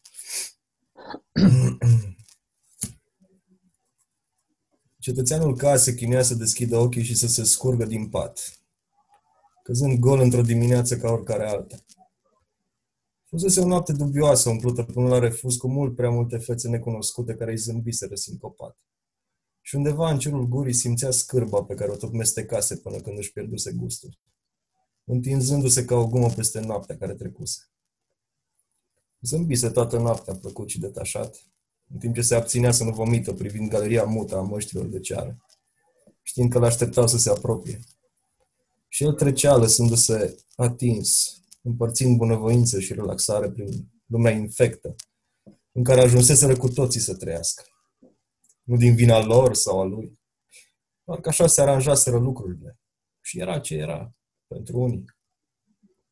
În lumina puternică a stroboscoapelor, Muzica măgărească ieșea din sintetizatoare ca gemetele metalice la unei caterini stricate, lovită cu mișcări bovine de un compozitor ratat și afon, bătând ritmul pierdut în gânduri, vorbind singur. Trecuse prin felii de imagini și totul părea că se întâmplă cu încetinitorul, cadru cu cadru.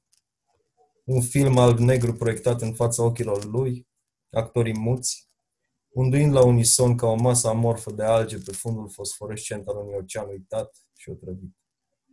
Oamenii dansau, frecându-se frenetic unul de alții și cetățeanul K plutea printre ei. Și unii se apropiau scanându-l calm cu ochii de insectă, semnul distinctiv al drogatului acelor vremuri, Erau vremuri de căcat, într-un loc de căcat, dintre oameni de căcat. Într-o lume care că dădea cercuri haotice în jurul găurii de scurgere a cosmosului, așteptând să fie înghițită oricând. Dar cosmosul avea propriile algoritmuri ale uitării și ca simțea cum toți așteptau ceva care părea că nu avea să mai vină vreodată. Și gândacii de bucătărie cu față umană priveau pierduți cerul tumefiat, ca niște bătrâni senili, înainte de a se afunda înapoi în dansul frenetic al timpului care avea să-i mestece fără oprire, până când ei și muzica și lumea ar fi dispărut. Și timpul ar fi transformat tot ce ar mai fi rămas în nimic altceva decât praf. Piatra locuită de omenire se învârtea în jurul acelei stele moribunde, privind-o abulic. Planeta ajunsese să semene cu un ochi acoperit de cataractă, coaja fiind infestată de un embrion care eclozase, lăsând-o în urmă după ce l-a dăpostisă și hrănise atât amar de timp. Și micul mormoloc se tăra acum peste plaja acoperită cu praf de stele înspre apele oceanului întunecat, printre ale cărui curenți încerca cu disperare să ajungă căutând să se regăsească. Dar nu era nimic nobil sau grandios sau minunat în tot ce se întâmpla. Era ce era. Era mai degrabă trist și predictibil. Specia abia făcuse câțiva pași afară din găoace și era deja pe punctul de a expira fără mare glorie. Exploratorii își părăsiseră cu greu planeta, după ce o distruseseră complet, rupind cu chiu cu vai antica barieră de piatră, ajungând până după centura de asteroizi, tinzând spre alte întunericuri sperând să ajungă, visând. Cei rămași în urmă așteptau uitați sfârșitul. Și sfârșitul nu se grăbea niciunde.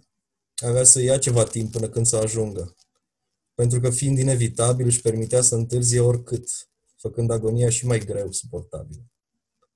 Platforme spațiale strălucitoare încă lăfăiau în orbita joasă plină cu resturile sateliților de comunicații, cojele diverselor vase de luptă, bucăți de țesut uman, scutece universale pentru adulți, cilindrul de chipsuri pe jumătate mâncate, mațe electrice cauterizate plutind prin vid printre recipiente Starbucks, doze goale de vodka Cernobâl și alte rămășiți ale ultimului război imbecil, care după trecerea sa absurdă, predictibilă și absolut inutilă, adusese specia pe noi culmele progresului, proiectându-i pe unii cu un șut bine țintit în dos spre noi orizonturi, transformând restul într-o hoardă informă de drone, care slujeau castelor superioare de pe platformă.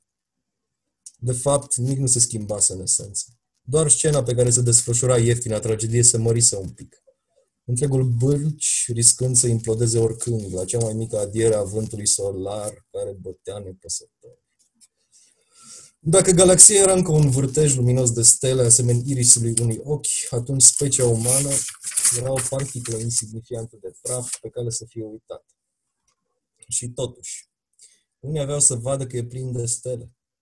Și la final o minunată lume nouă, poate, ca o insulă, așteptându-și următorii naufragiați.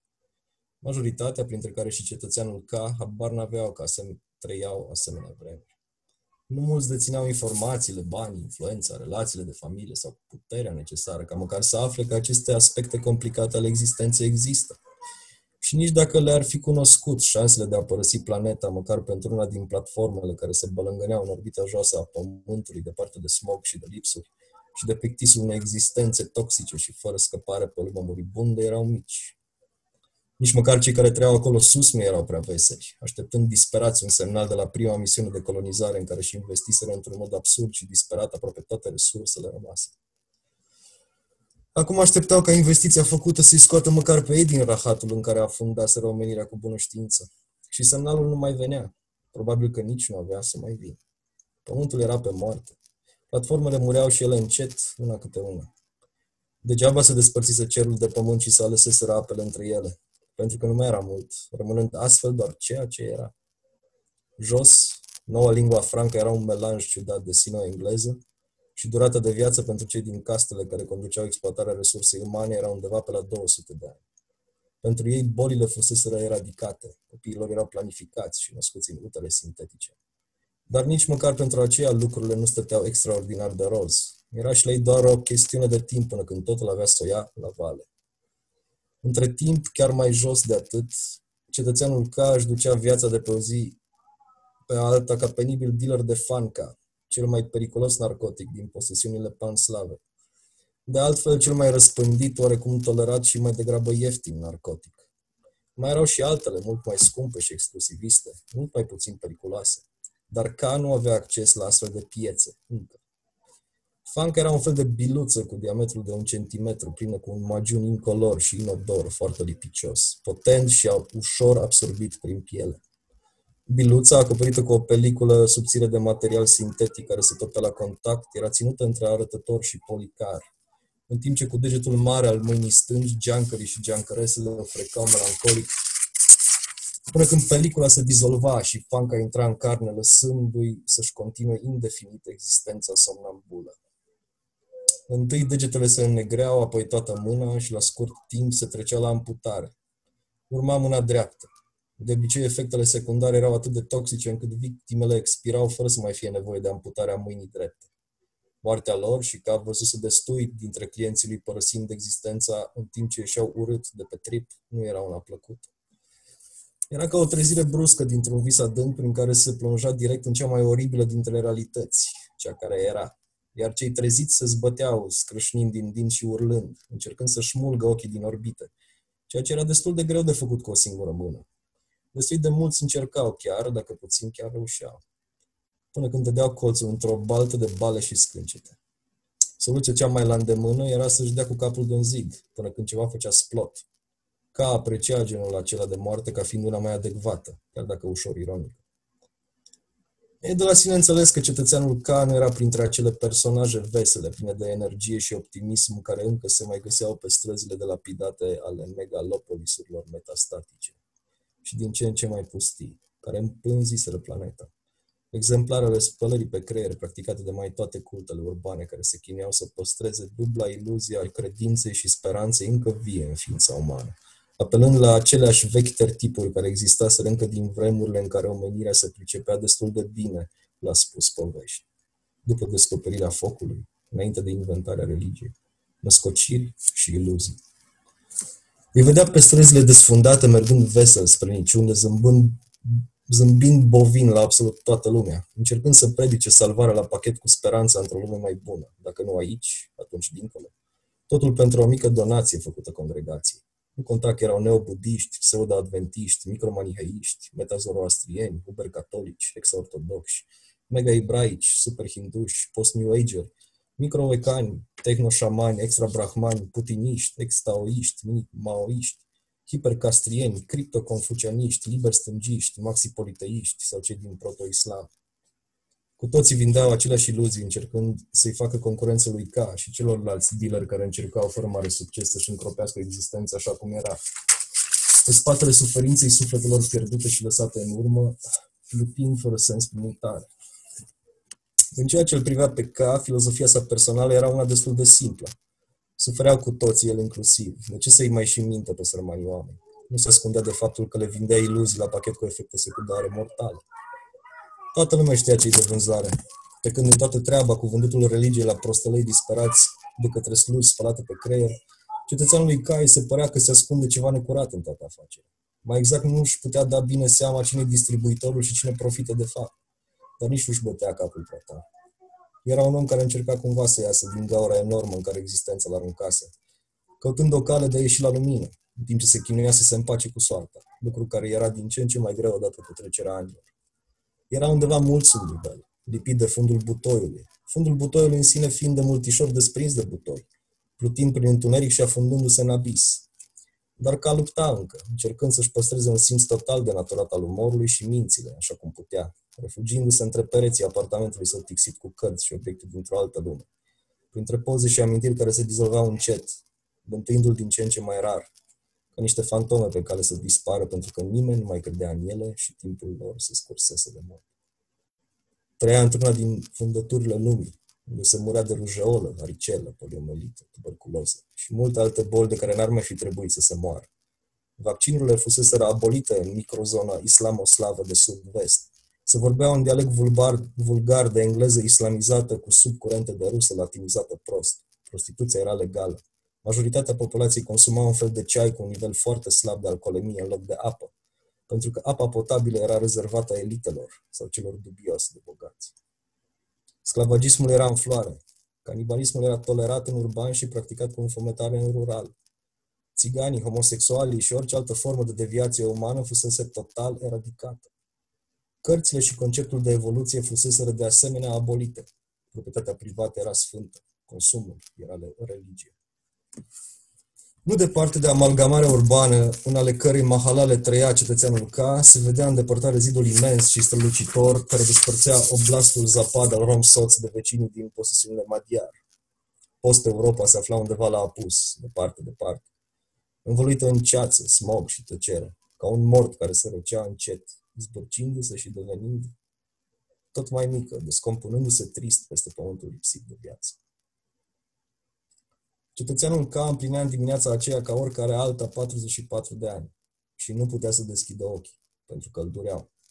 Ca și cum cineva îi băgase ace pe sub pleoape, în timp ce dormea, și ceva îi zgâria retina, făcându-l să murie.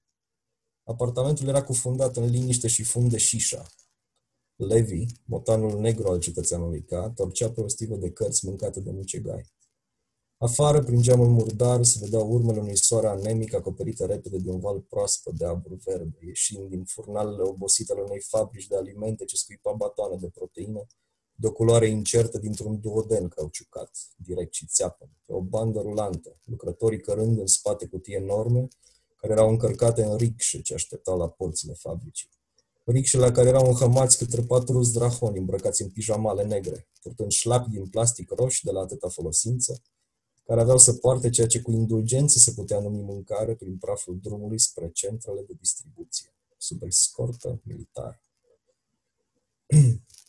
Cu o ultimă sforțare, cetățeanul casă ridică în capul oaselor și început să-și frece ochii în pumni, rostogolindu-se din așternuturi, căzând gol pușcă pe carpeta îmbăxită de praf, împiedicându-se până la baie, vămând copios în ceea ce spera că era closetul, plonjând mai apoi după un timp cu capul înainte sub picurul jalnic al, al apei ruginii care se scurgea obosit din gura robinetului de chiuvetă. Scotea sunete, ca niște răgete guturale, răcnind înfundat și dându-și palme peste față. Levi tresări, dărâmând stiva de cărți peste care ațipise, mergând agale spre stăpânul său, privindu-l impasibil cu ochi de smarald.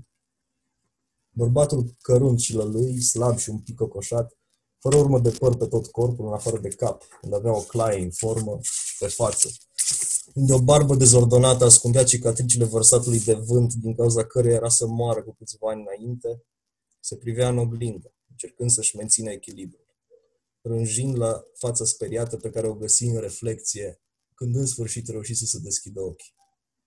Arăta ca o epavă.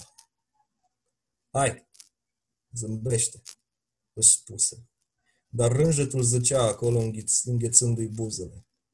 Își mișcă încet maxilarul și mușchii feței se mișcară și alene până când, dintre buzele crăpate, se iviră dinții galbeni și mâncați de cari. Ochii păreau ca aceia unui pește mort care începuse să se împută. De undeva din adânc ajunse până la suprafață o scânteie de viață, ochii se însuflețiră și pentru o clipă bărbatul din oglindă îi zâmbi cetățeanului ca, dar nu era zâmbetul lui. Levi început să-mi iaune, anunțând că este foame.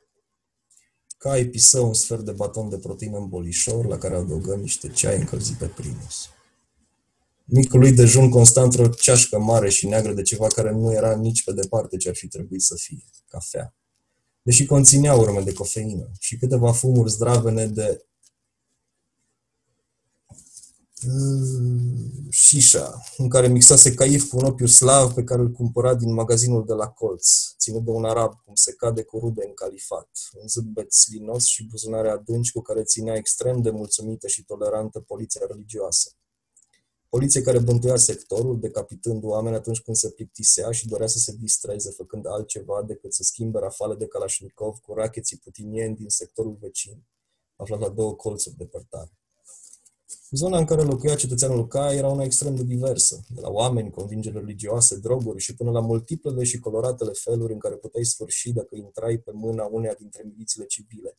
Fie că era vorba de idioții absolut inutile ai frontului pentru proto-islam, mai blânzi, dar ciudat de plictisitorii păstrători ai recitării, care în mod total previzibil nu știau să citească, până la membrii mai răsăriți ai poliției religioase, care teoretic trebuia să asigure pacea și armonia socială, dar care în practică nu făcea altceva decât să transforme plictisul anesteziant al vieții de cetățean într-o aventură haotică, în care nu puteai ști niciodată în câte bucăți aveai să zaci în vreun șanț dacă alegeai să calci în ziua aceea pe stradă.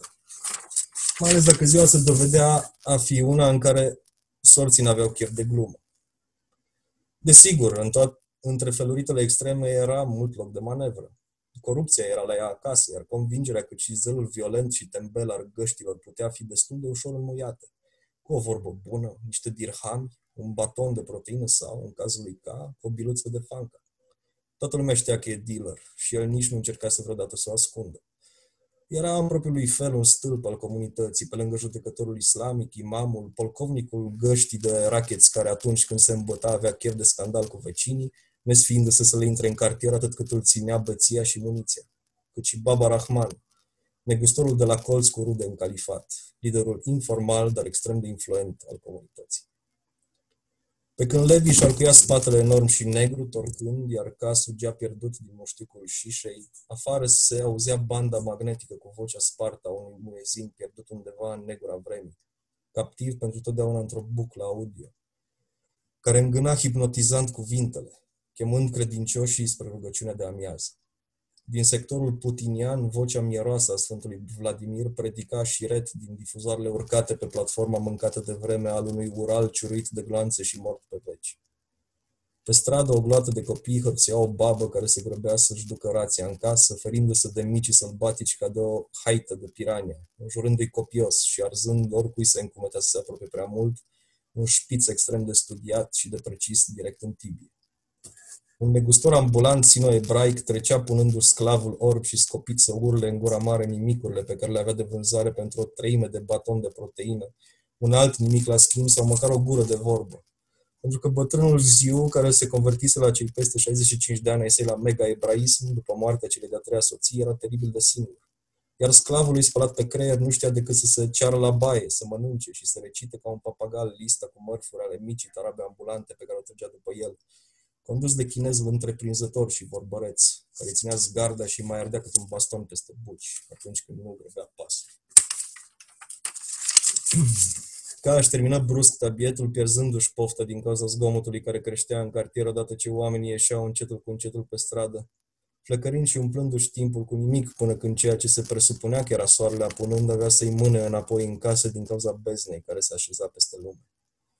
Luă la nimereală o carte dintr-o stivă și se închise în baie, încercând să-și deșerte mațele, ca să nu uite că e om. Citea hipnotizat pasajele din tărâmurile apusene al unui scriitor american pe nume William S. Burroughs și lui Kai se părea că trăiește într-una din halucinațiile cărții, până când o rafală prietenoasă de Kalashnikov îi aminti că nu e nicio halucinație, e doar ceea ce e. Și el trăiește exact în ceea ce a mai rămas. Zvârli cartea în cadă, aceasta aterizând printre multe altele, stârnind nor de praf și un miros de hârtie stătută. Catușii, ștergându-se și ieșind, aprizându-și o țigară arăbească, iute și seacă, dându-i un șut drăgăstos lui Levi, care era pe cale să facă o treabă într-un sertar. Un sertarul în care cetățeanul care ținea stașul și rezerva de bani. Acolo ținea 5 sticluțe pline cu fanca, avea 400 de doze și undeva la 5.000 de dirhami scăzând banii pe care trebuia să îi înapoieze distribuitorului, cei de care avea nevoie pentru a unge mâinile diversilor indivizi cu care s-ar fi putut întâlni pe drum și suma din care își cumpăra magiunul cu care își alimenta șișa, rămânea cu 1500 de dirhami, bani pe care chivernisise cu greu în aproape 5 ani de chin. Venise ziua cea mare.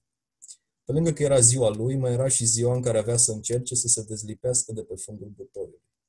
Avea să se ducă la Marele Boz și cu zâmbetul exersat mai devreme în oglindă, avea să-i ceară voie să-și cumpere locul într-o zonă superioară a afacerii, ca să intre și el pe piața mult mai profitabilă a distribuirii de nebomorf. Era un plan. Șansele de succes nu erau mari. Trindeau mai degrabă spre zero și un glonț de macarov între ochi, dar mai bine să iasă din scenă așa decât să se descompună încetul cu încetul în scârbă și disperare, până când să apeleze și el la inevitabilă fancă. Era totuși cel mai longeviv dintre dealerii lui Boz rezistase toți acești ani fără să guste din marfa pe care o vindea, ceea ce ar fi garantat o condamnare directă la moarte. Iar Boz și cei din gașca lui, deși nu-l suportau pe cap pentru că era latin, avea într-o, aveau într-o anume măsură respect pentru tăria de caracter a individului. Fapt pentru care îl și declarase răstoi timujâc Și chiar dacă nu îl înghițeau, încercau totuși destul de neconvingător să-l tolereze pentru faptul că era un lucrător bun, serios, care știa să aducă profit și nu cauza probleme. Ca se îmbrăcă alene, trăgându-și o pereche de pantaloni militari peste picioarele scheletice. Levi aduse bocanci și în scurt timp bărbatul era gata să iasă din casă. Își luă haina din cuier, verifică buzunarul unde ținea un șiș pentru orice eventualitate, băgă în celălalt buzunar o punguță cu câteva biluțe de fanca și o sumă modestă de dirhan, grosul banilor ținându-i într-un buzunar ascuns, cusut pe interiorul pantalonilor groși de armată.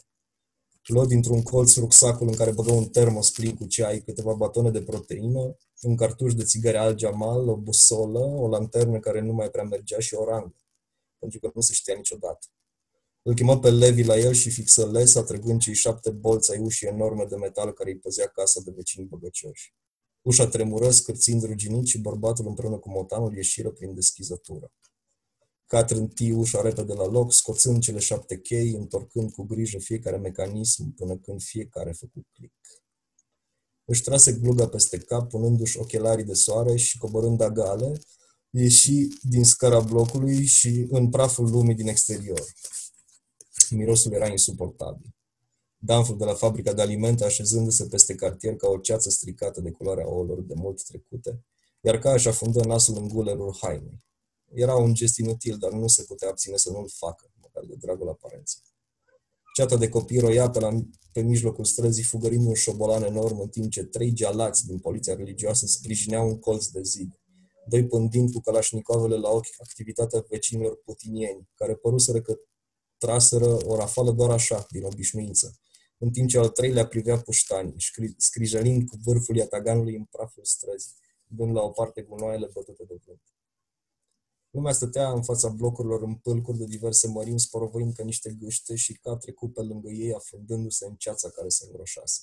Spera să-i poate evita pe cei trei din poliția religioasă, deși știa bine și cumva, nu știa exact cum, ajunseseră prieteni.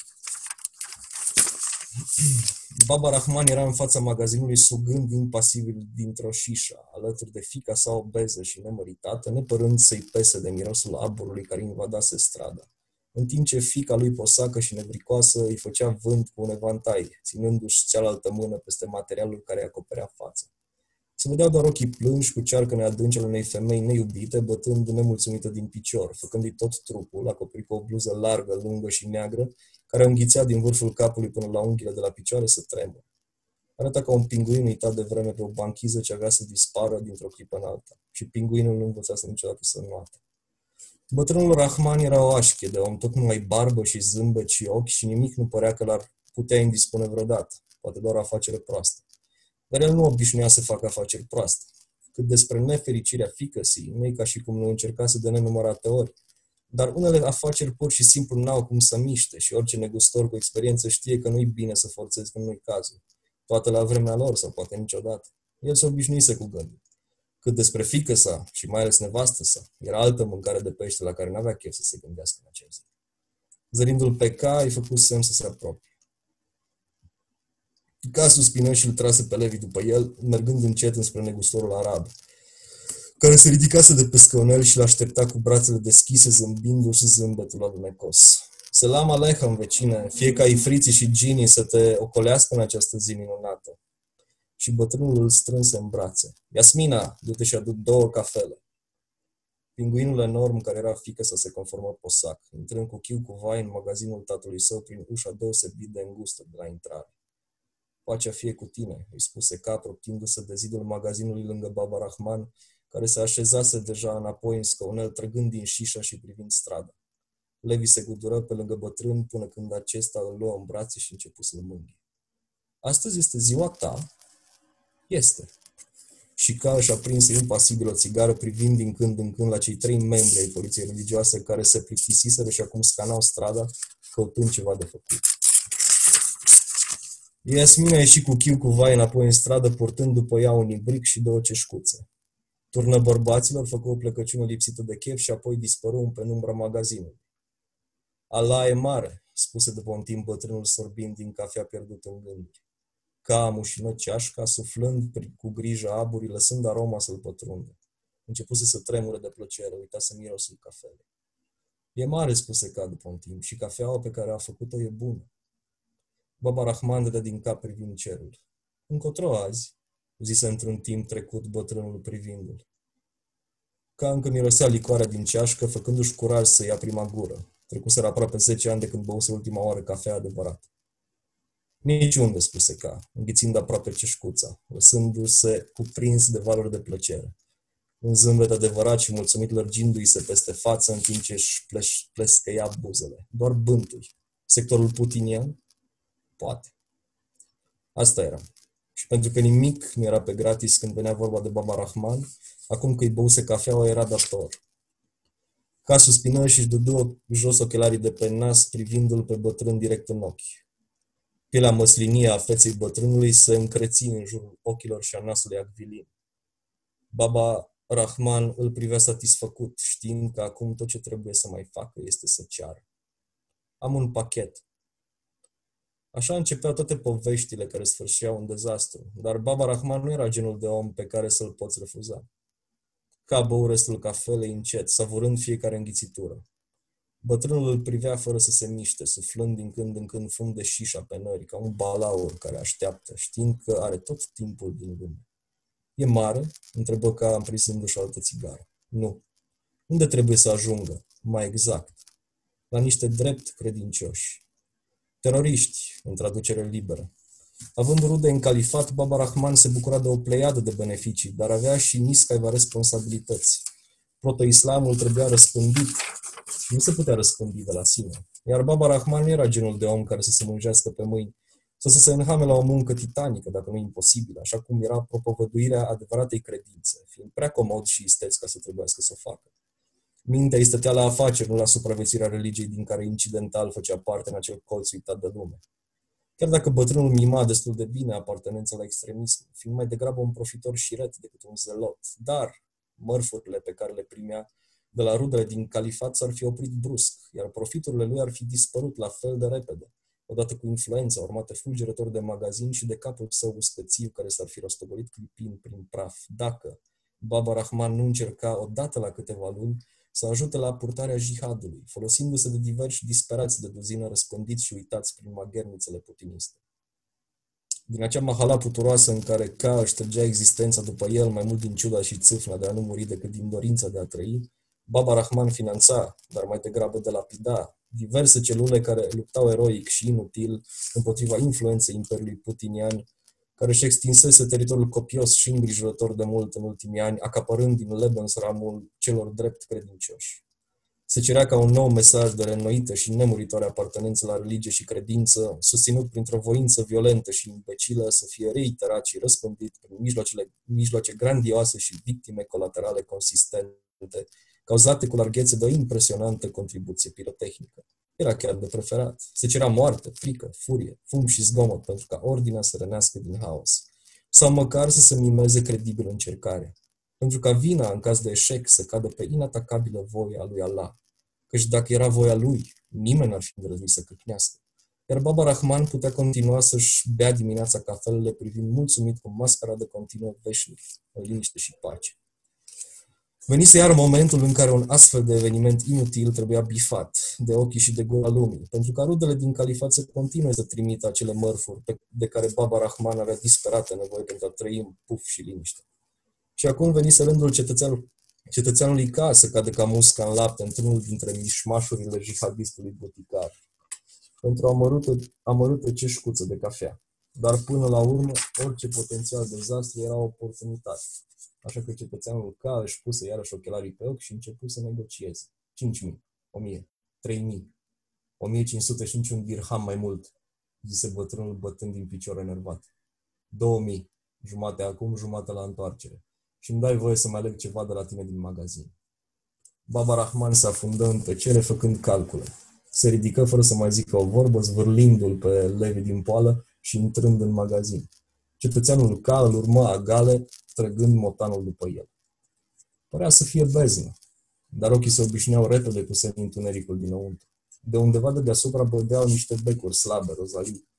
Și lui Kai se întâmpla același lucru ca de fiecare dată când intra. Îi se părea că visează.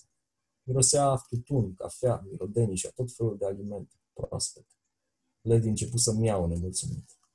Baba Rahman se duse în fundul magazinului, lovind puternic podeaua cu călcâiul, până când ceva din interiorul peretelui făcu click, fără să mai fie nevoie de sesam deschidete, atunci când o bucată din el ieși în afară.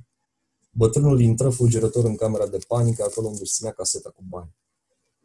Și cetățeanul K rămase singur în liniștea înmiresmată a magazinului.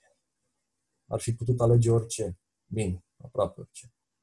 Își mai trecut pentru o clipă ochii peste rafturile doldora de mărfuri, care aproape nu se mai găseau, și pentru care trebuia să plătești sume exorbitante. Inspira adânc și apoi își pusă repede pofta în cui, realizând că trebuia să fie practic.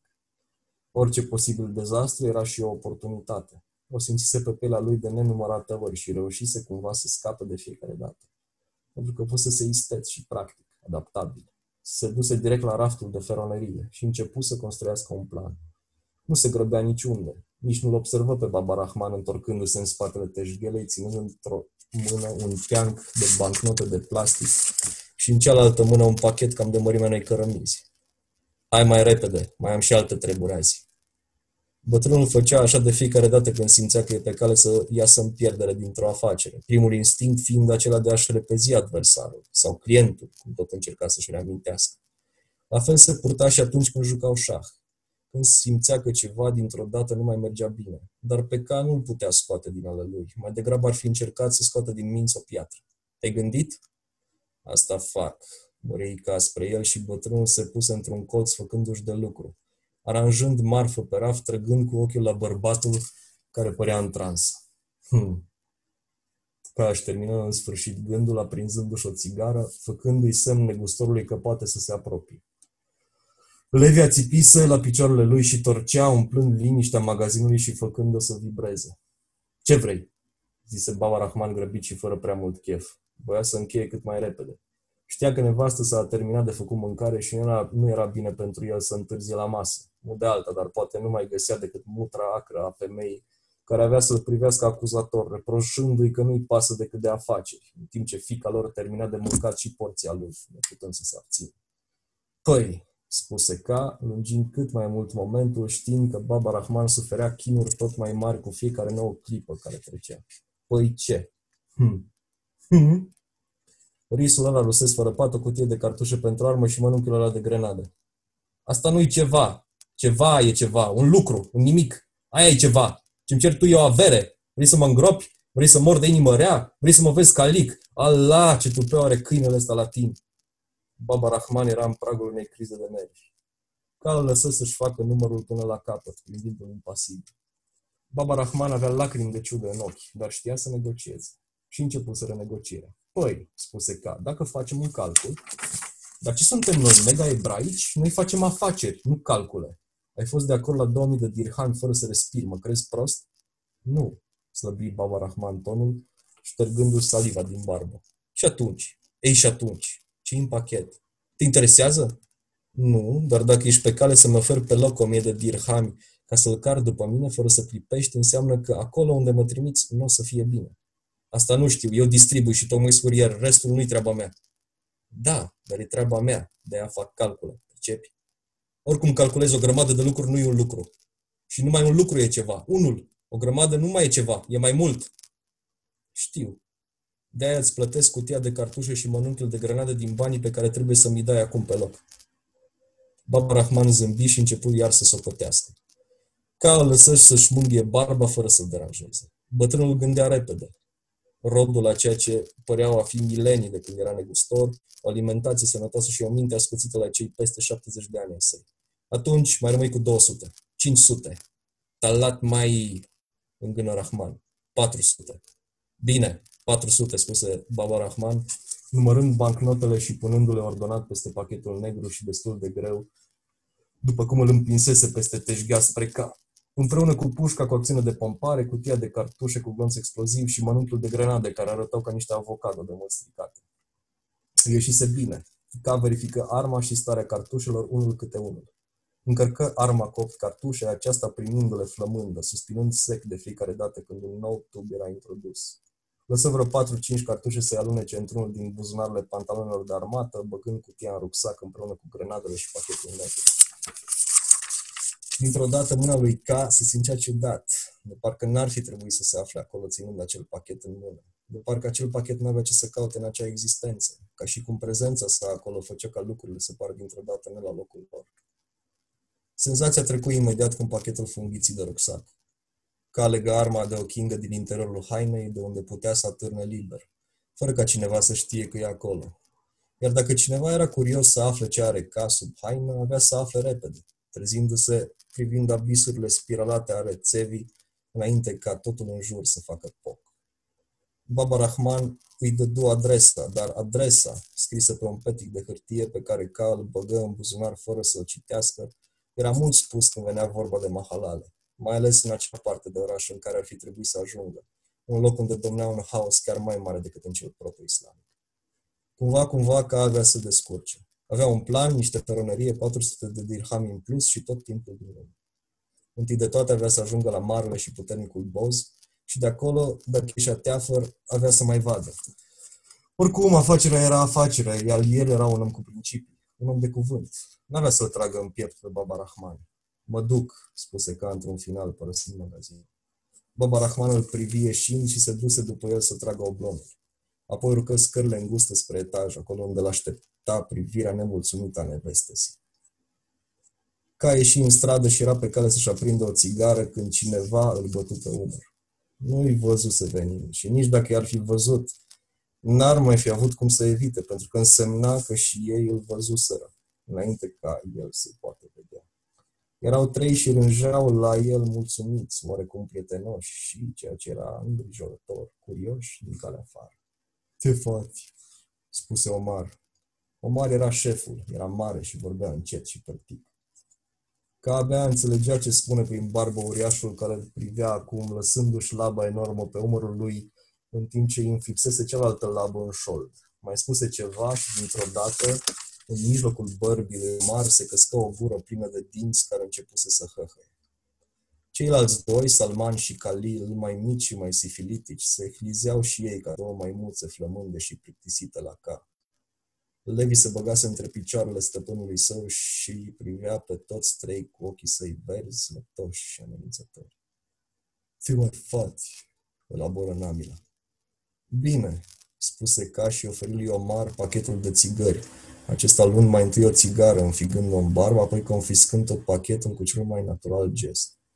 Cumpărături, se băgă Salman în seamă în timp ce aprindea țigara șefului cu mare grijă ca să nu-i ardă barba. Nu, spuse Card dându jos ochelarii. Îl privea pe Omar drept în ochi în timp ce acesta fumega și încerca să se prindă. Începu la un moment dat să hăhăie din nou, dar hăhăitul nu mai era deloc prietenos, iar maimuțele lui începură să rânjească de târcoală lui ca. Da ce? Îngăimă pe un ton idiot Omar. Afaceri. Ochii lui Omar se aprinseră dintr-o dată și rânji frecându-și palmele. Arată-mi ce fac. Îți arăt, spuse ca. Se îndepărtă câțiva pași ieșind dintre cei trei. Levi începuse să mârie, dar cal trasă de lesă mai aproape de el. În genunchi, privindu-i pe bărbați, dând foarte lent rucsacul jos din spate, aducându-l în față, întorcându-l și deschizându-l în timp ce îi privea. Aceștia erau hipnotizați, urmându-i fiecare mișcare. Scoase încet pachetul negru ștanțat cu stema califatului și simți din nou o senzație ciudată trecându-i peste piele. Lăsă pachetul să alunece în praful drumului și băgă din nou mâna în rucsac.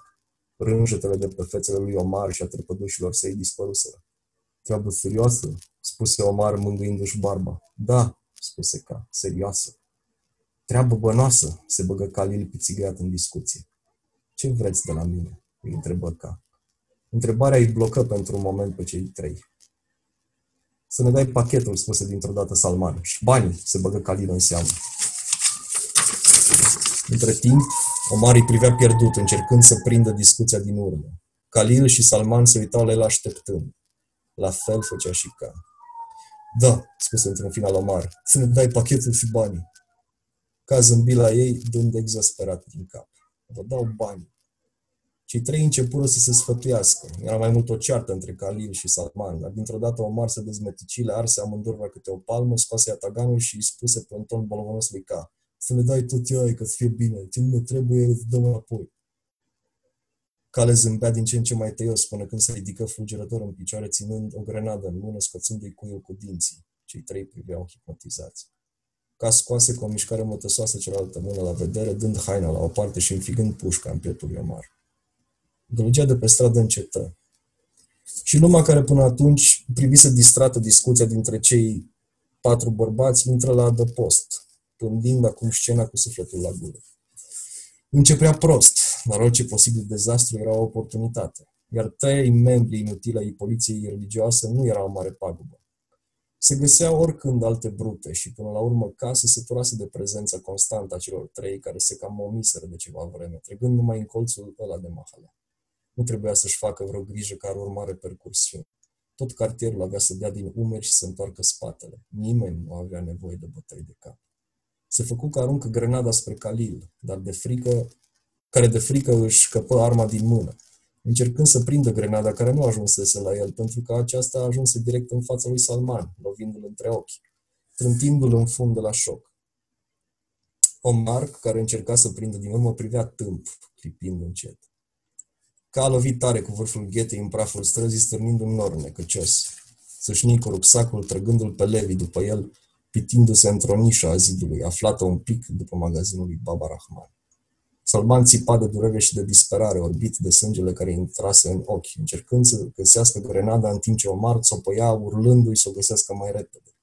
Khalil se grăbea să-și ia arma de pe jos, dar nu mai bine ce o avea în mână că o scăpă din nou împiedicându-se de Salman. Ca se uita la ei și observă pachetul negru uitat în praf. Îi venea să urle de nervi, dar nu mai avea ce să facă. Trecuseră 5 secunde și se pregătea ca totul să facă bum. Cu un gest eroic, Omar, care cumva observase în cele din urmă grenada, se aruncă cu fundul pe ea, aterizând peste Salman, care tocmai o apucase, încercând să o arunce cât mai departe. Khalil se încurcase în halabie, încercând să se ridice în picioare, când dintr-o dată ceva care se găsea aproape de el trozni, surzindu-l complet. Praful stârnit de explozie umplu stradă. Ca se ridică încet, ținând arma pregătit să tragă. Tușea, așteptând ca praful să se așeze. Pachetul era întreg. Khalil făcuse pe el și îl privea tâmpe, ca înghițind în sec și căscând gura largă. Omar și Salman dispăruseră. Lăsaseră în urmă niște cârpe însângerate și miros de barbars. Ca apucă pachetul, aruncându-l repede în rucsac, nedorind să-l țină prea mult în mână. Apoi scoase din buzunar biluțele de fanca și le îndesă în gura lui Khalil, forțându-l să înghită. Khalil avea să adoarmă și visând cel mai frumos vis posibil, nu avea să se mai trezească niciodată. Levi o luă înainte și ca întoarse spatele scenei, mergând spre o stradă lăturalnică, căutând intrarea în canale, pe unde trebuia să o apuce ca să ajungă în sectorul putinian, fără să mai fie nevoie să treacă de posturile de vamă.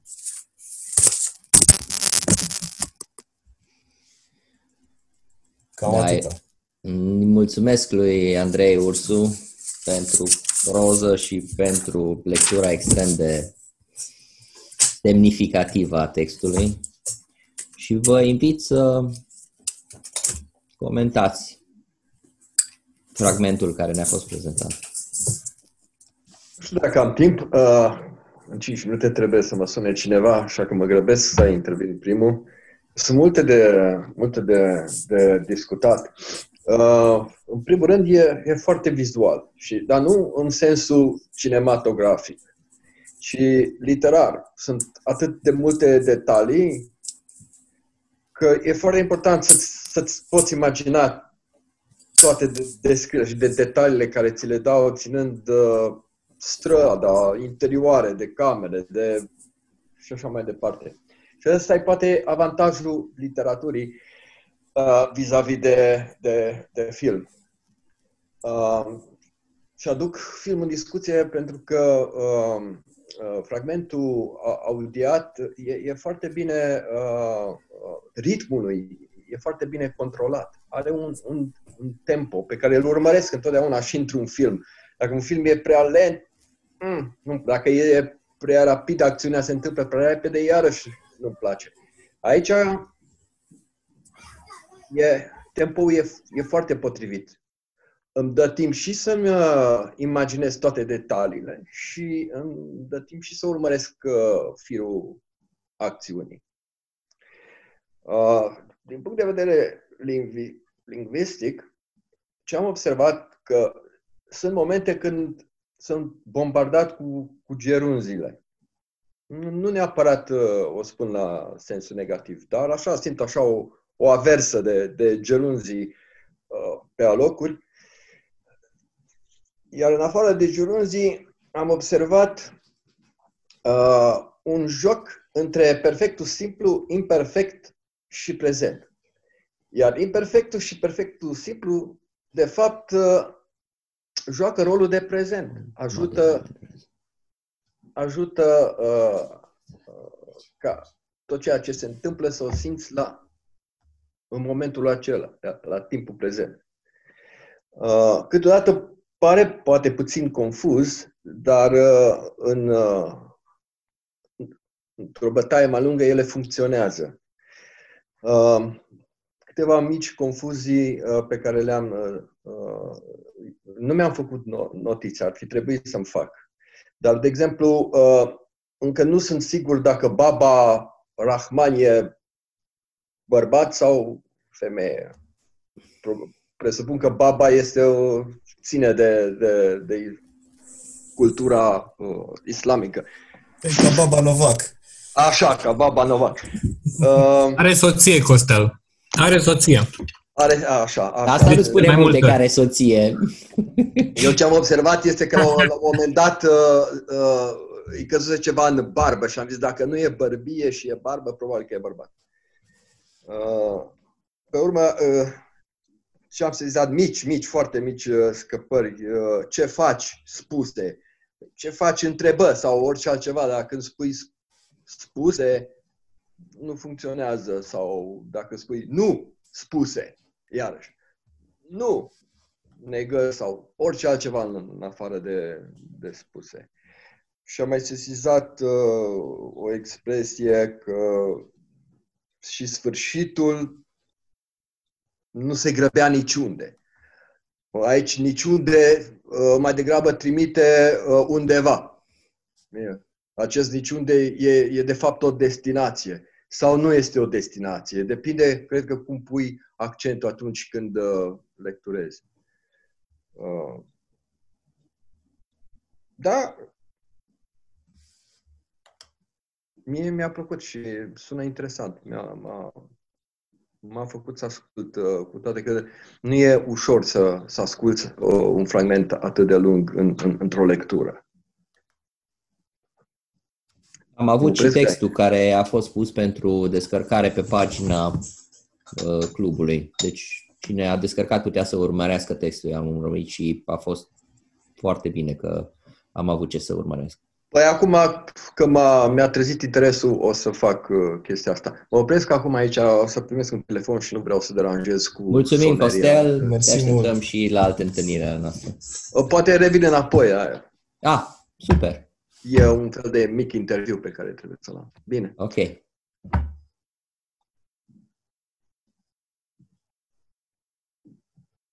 Cine mai dorește să intervină?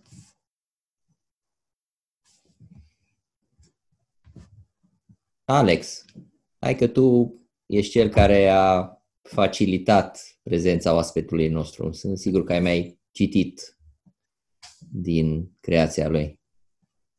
Da, da, mai citit și uh, întotdeauna am considerat că, uh, nu știu, Andrei uh, are, are un dar uh, spre scris și de regulă și îl manifestă în, uh, în uh, teatru. Uh, i-am citit în, în mare măsură uh, piesele de teatru. Nu am prea citit uh, proze de la el, Asta e una dintre puținele proze, să spun, în stil epic, deși ați văzut că are, are câteva elemente de dramaturgie, um, așa foarte scurt și foarte la obiect. Oh. Ce zic, de obicei mie nu place să vorbesc printre primii pentru că simt, uh, n-am, n-am cu cine polemiza. Um, așa că o să spun, uh, sunt, sunt absolut de acord cu cam tot ce a zis uh, Costel Baboș. Um, aș adăuga că poate pe alocuri sunt anumite redundanțe, însemnând că un cititor agil și atent uh, a înregistrat deja o informație.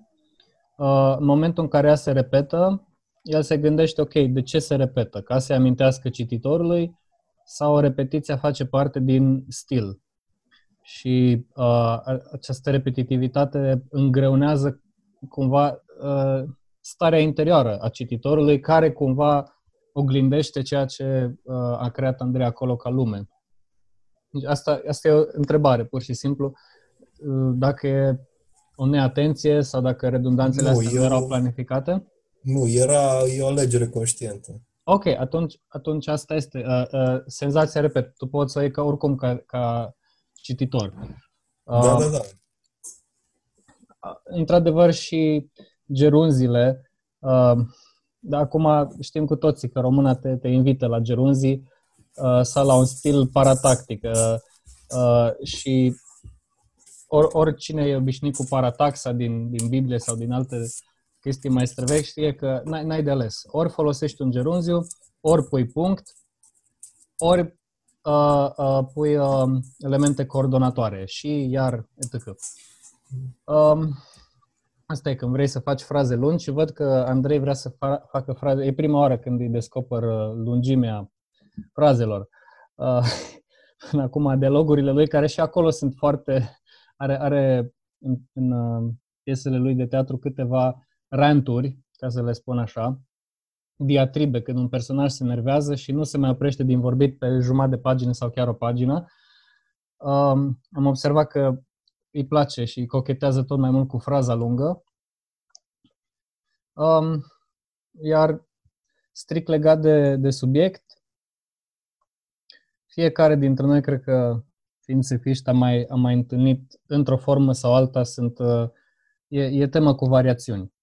Și na, distopicul e distopic. Uh, ce, ce îmi place la Andrei este că um, totul este întrețesut cu, cu o ironie din asta caracteristică lui pe care o cunosc, îl știu de foarte mult timp și la el ironia asta și jocul uh, cu cuvintele și uh, dus, în, dus într-o zonă absurdă uh, e una dintre temele lui predilecte și îmi place cum nu s-a oprit la doar câteva descrieri, a dat toate religiile posibile și fiecare i-a găsit câte un uh, epitet. Uh, undeva între felul în care se trezește gândacul lui Kafka și felul în care se trezește uh, Winston Smith și nici el nu are cafea și, și acolo totul e foarte violent, uh, se poate întâmpla orice. Uh, este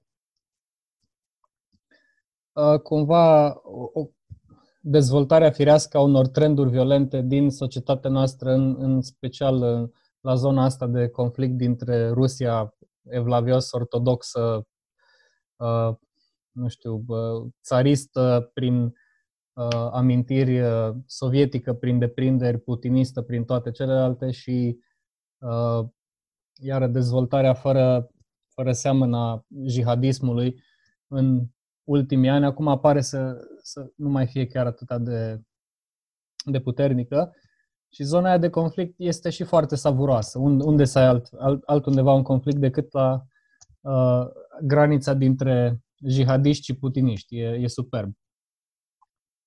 Deci îmi place că exploatează temele astea distopice, dar le duce într-o zonă, într-o zonă uh, mai puțin vestică, zice Europa uh, foarte îndepărtată și amuțită, moartă parcă, și o duce în zona asta estică, nici, nici balcanică măcar, și mai la est. Um, drogul care iar apare de la A Scanner Darkly la atâtea și atâtea altele, dar totul, Andrei, deși temele sunt, repet, uh, bătătorite, um, deliciu vine din detaliu și finețea și, și uh, acolo e originalitatea, în, în filigran. Momentan atâta, nu vreau să mai spun. Îl felicit pe Andrei, uh, mi-a plăcut și m-a, ținut uh, în priză textul și ca să folosesc uh, clișeul din, din ședințele noastre de cenaclu din urmă cu și atâția ani și la Helion și aici, abia aștept să citesc continuarea. Sunt curios unde să-l publice sau dacă vrea să-l publice în curând când are de gând să-l termine, să ne dea și detalii de genul ăsta la, la final, când uh, o să vorbească mai mult. Mersi mult. Ok, mersi. Să continui eu. Se poate? Da. Da, nu mai aud? Te auzi, Cristi, n-ai nevoie de... Te auzi, Cristi, foarte bine, hai. Ah, bun. Uh, să-l felicit și eu pe Andrei. E, e un text, mie mi-a plăcut foarte mult textul uh, și m-a dus cu gândul, e tipul de world building, de crearea unui univers uh, pe care l-am mai întâlnit la Philip K. Dick. Mi se pare un text Philip K. Dickian, Dickensian, Dickesc, uh, unde cumva există mai toate elementele astea, adică e, e, e același tip de a lua, cum spunea și Alex, elemente din, ca într-un puzzle, din diferite părți și a le pune împreună, de la eternul drog care există în Philip K. Dick, uh, la umbrela asta de culturi și civilizații care trăiesc într-un fel sau altul împreună. Uh, un fel de cum erau, dacă mai țineți minte, tot așa vizual, uh, orașul, cum era LA-ul în Blade Runner. Uh, mai ales în piața aia unde uh, se mânca, se dormea, se futea, se, ce se mai întâmpla.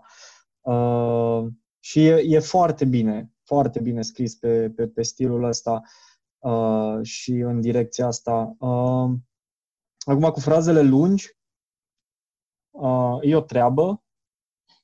Nu știu dacă Andrei mie mi-a dat va tocmai pentru că e un text care, deși îs o mulțime de etnii și de culori care trăiesc acolo, cumva deocamdată accentul pus pe arabi și pe, pe uh, musulmani, uh, mi s-a părut că e felul de frazare e, încearcă să fie un pic hipnotic.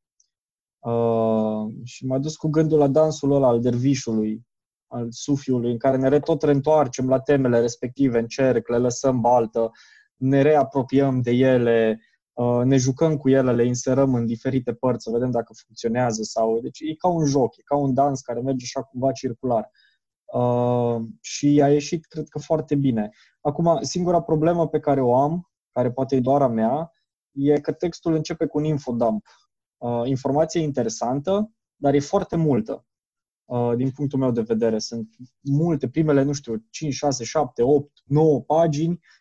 Uh, îți e doar vocea naratorului care îți povestește și îți arată și îți descrie și îți pictează și îți cântă și îți spune tot, tot, tot, tot, tot ce este uh, în lumea asta, cel puțin, mă rog, în cea care îl înconjoară pe ca și un pic mai departe și poate ar trebui cumva ruptă informația în așa fel încât ea să, uh, infodumpul ăsta să, să meargă cumva în paralel cu ceea ce se întâmplă cu K.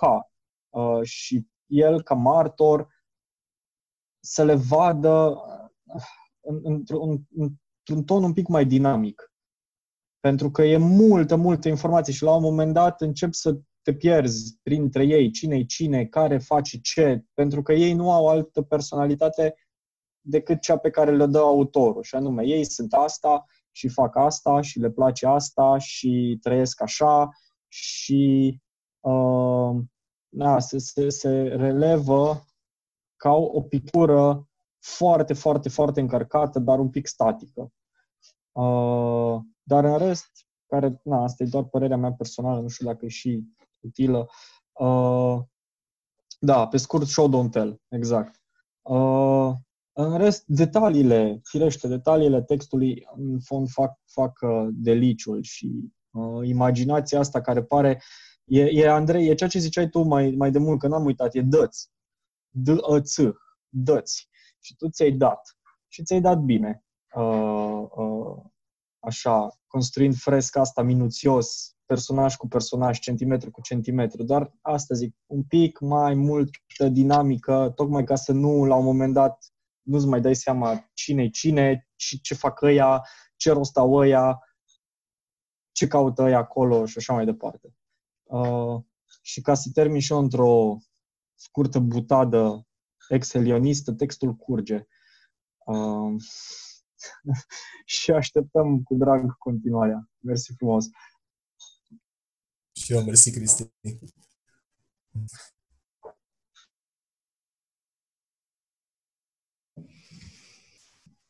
Ok, cine își mai exprimă? Călin? Da, salutări! Deci, da, o să adaug la ce au zis ceilalți că, și, mă rog, cam același lucru vreau să aș putut să zic și eu.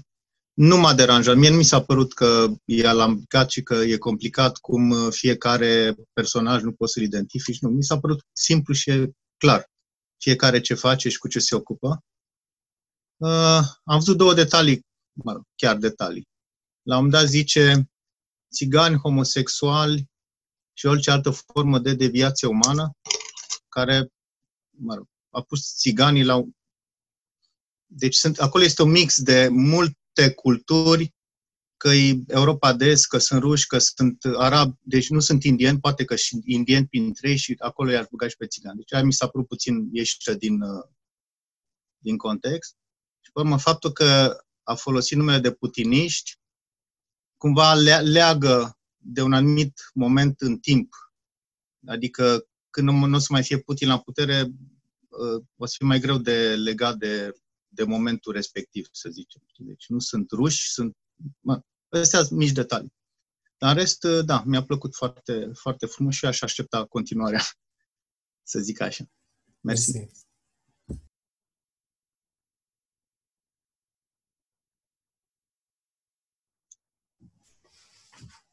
Adi Chifu?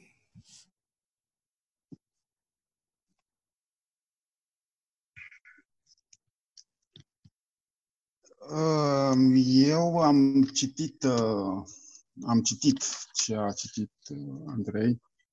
Am fost cu ochii pe ecran și uh, mi-am luat niște notițe, vreo, vreo 15, dar o să mai câteva.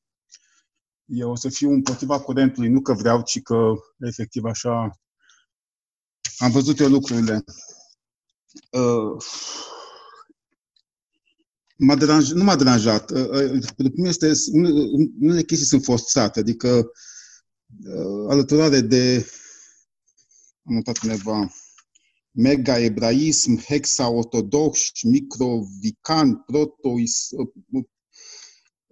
sunt forțat după mine și toate, toate aceste alăturări, toate aceste epitete ar trebui să fie, să aibă și o logică. Adică eu aș putea să vin și eu așa cu nu știu, maxi minimaliști, supra-subiști, dreapto-stângiști, adică uh, hexa ortodoxi.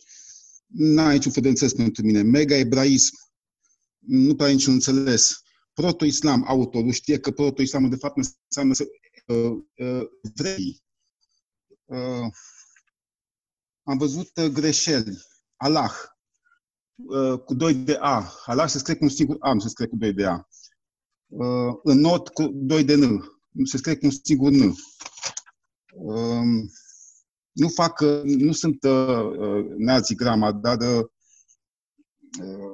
sunt niște chestii care mi, mi, mi s-a părut, mie proza mi s-a părut, proza mi s-a părut un fel de uh, foarte, foarte uh, uh, autorul a vrut să arate că poate să scrie o proză, neapărat, nu, nu mi se pare bombastic, dar prea forțat, prea, prea, deci toate lucrurile care sunt în proza asta sunt aruncat, aruncate așa cu, cu voință în fața cititorului, cu forță, așa ca să se lovească în față și să cumva să-l, să-l năucească sub uh, o avalanșă de, de cuvinte, de uh, uh, descrieri care efectiv unele sunt atât de multe și atât de uh, Uh, uh,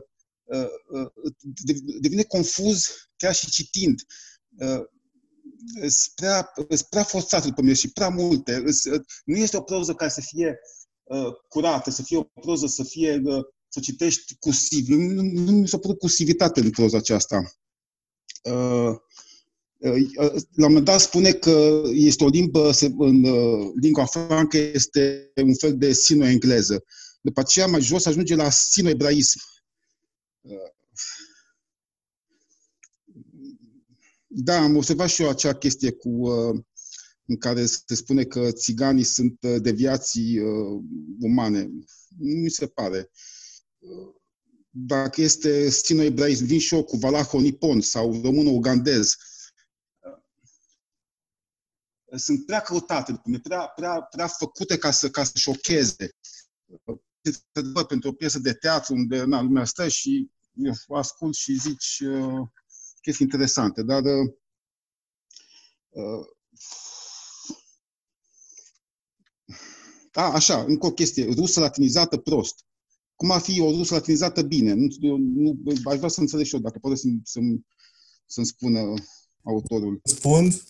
Uh, Poți să răspund? Uh, nu, nu, nu, acum la, la sfârșit. Uh, îmi pare rău, adică... minte. Uh, da, uh, nu, nu sunt rău. Uh, vreau să, să... Și nu vreau să fiu împotriva celor care au fost înaintea mea, dar uh, am și eu stilul meu. Uh, îmi place să fie... Na, fiecare om care citește și are dreptul la propria lui uh, viziune și propria lui uh, înțelegerea prozei. Cam atât a fost de spus, adică ca și ultimă chestie, nu după cum vedeți, nu m-am, nu m-am făcut referire la cum e scris, la stilul de scriere, care e ok, adică e matur. Mai mult la faptul că au încercat să creeze, și lumea este, cum am spus și alții, nu e o lume nouă pentru cei care știu un SF, dar nu e o problemă, că în ziua de astăzi tare greu găsești chestii noi. Dar mi s-a părut prea, prea, prea voit uh, uh, uh, prea voit să șocheze și nu, mie îmi displac chestia asta. Adică pot să fac și ceva dacă sau oricine altcineva. Să cau, aș fi curat o na, chestie mai cu minte, mai... Uh, hai că mă opresc. Mersi mult, scuze de dacă am lungit. Mersi și eu.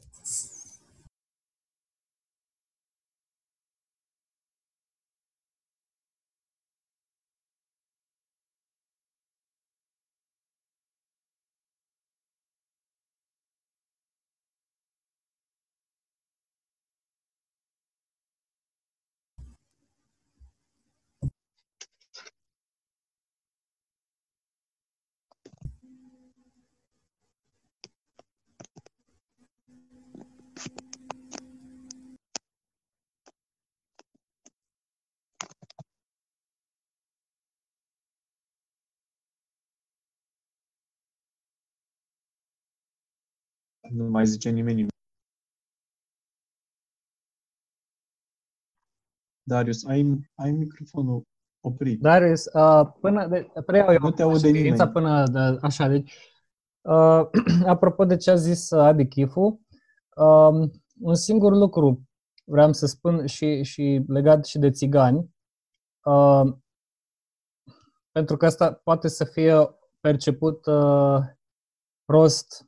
Deci, naratorul când spune uh, homosexual, țigan și alte deviații, nu emite o părere personală a autorului despre ce înseamnă deviație umană, ci vorbește din prisma universului pe care le-a creat, în care în acel univers, țiganii, homosexuali și alte categorii care nu trebuie neapărat toate să fie din același tip de deviație, una e sexuală, alta e pur și simplu rasistă, culturală, ele nu trebuie să fie unitare, dar așa sunt percepute acolo, în acel univers. Așa le-am perceput eu, poate mă contrazice Andrei. Nu, așa e, Alex. E, e o glumă, adică nu e serios. Evident. Asta era ideea, asta e lumea aia, care se relevă după aia, în decursul continuării care mai e.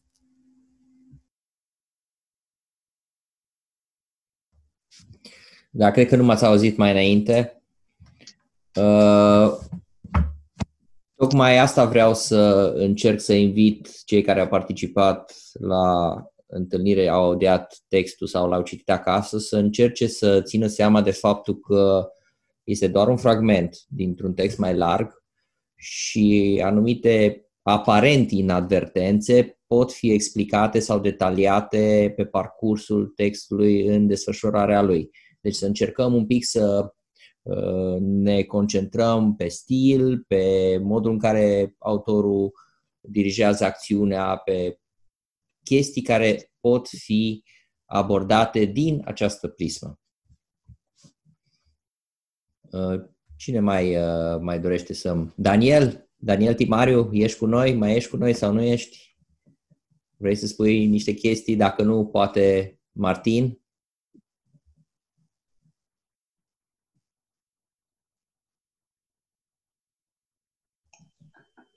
Da, eu aș vrea să spun așa câteva cuvinte numai. Am înțeles uh, descrierea bubelor, mucegaiurilor și noroiului. Dar eram uh, curios uh, măcar de foarte puțin din prețurile noi care urmează și din frumuseți. Adică măcar, măcar un picuț. Am înțeles universul descris așa foarte flamboiant și uh, distopic așa. Dar uh, n-am înțeles ce se va întâmpla mai departe. Probabil că urmează, sigur, în roman. Păi da, asta e și ideea. Să, dacă ești dispus sau dacă vă dori să aflați mai multe. Da. Dacă a incitat interes sau nu.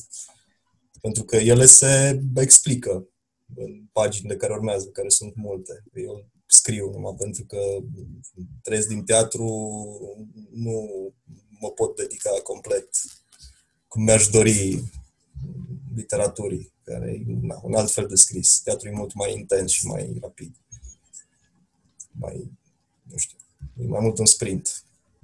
Literatura mi se pare un maraton și atunci scriu și eu cum pot. De 2 ani scriu la chestia asta și am deja vreo 200 și ceva de pagini și deja văd finalul, mai vreo 200 și ceva, dar nu știu până când, când îl termin. Și după aia până revin, până mai... Da, mai e un proces. Da, mulțumesc.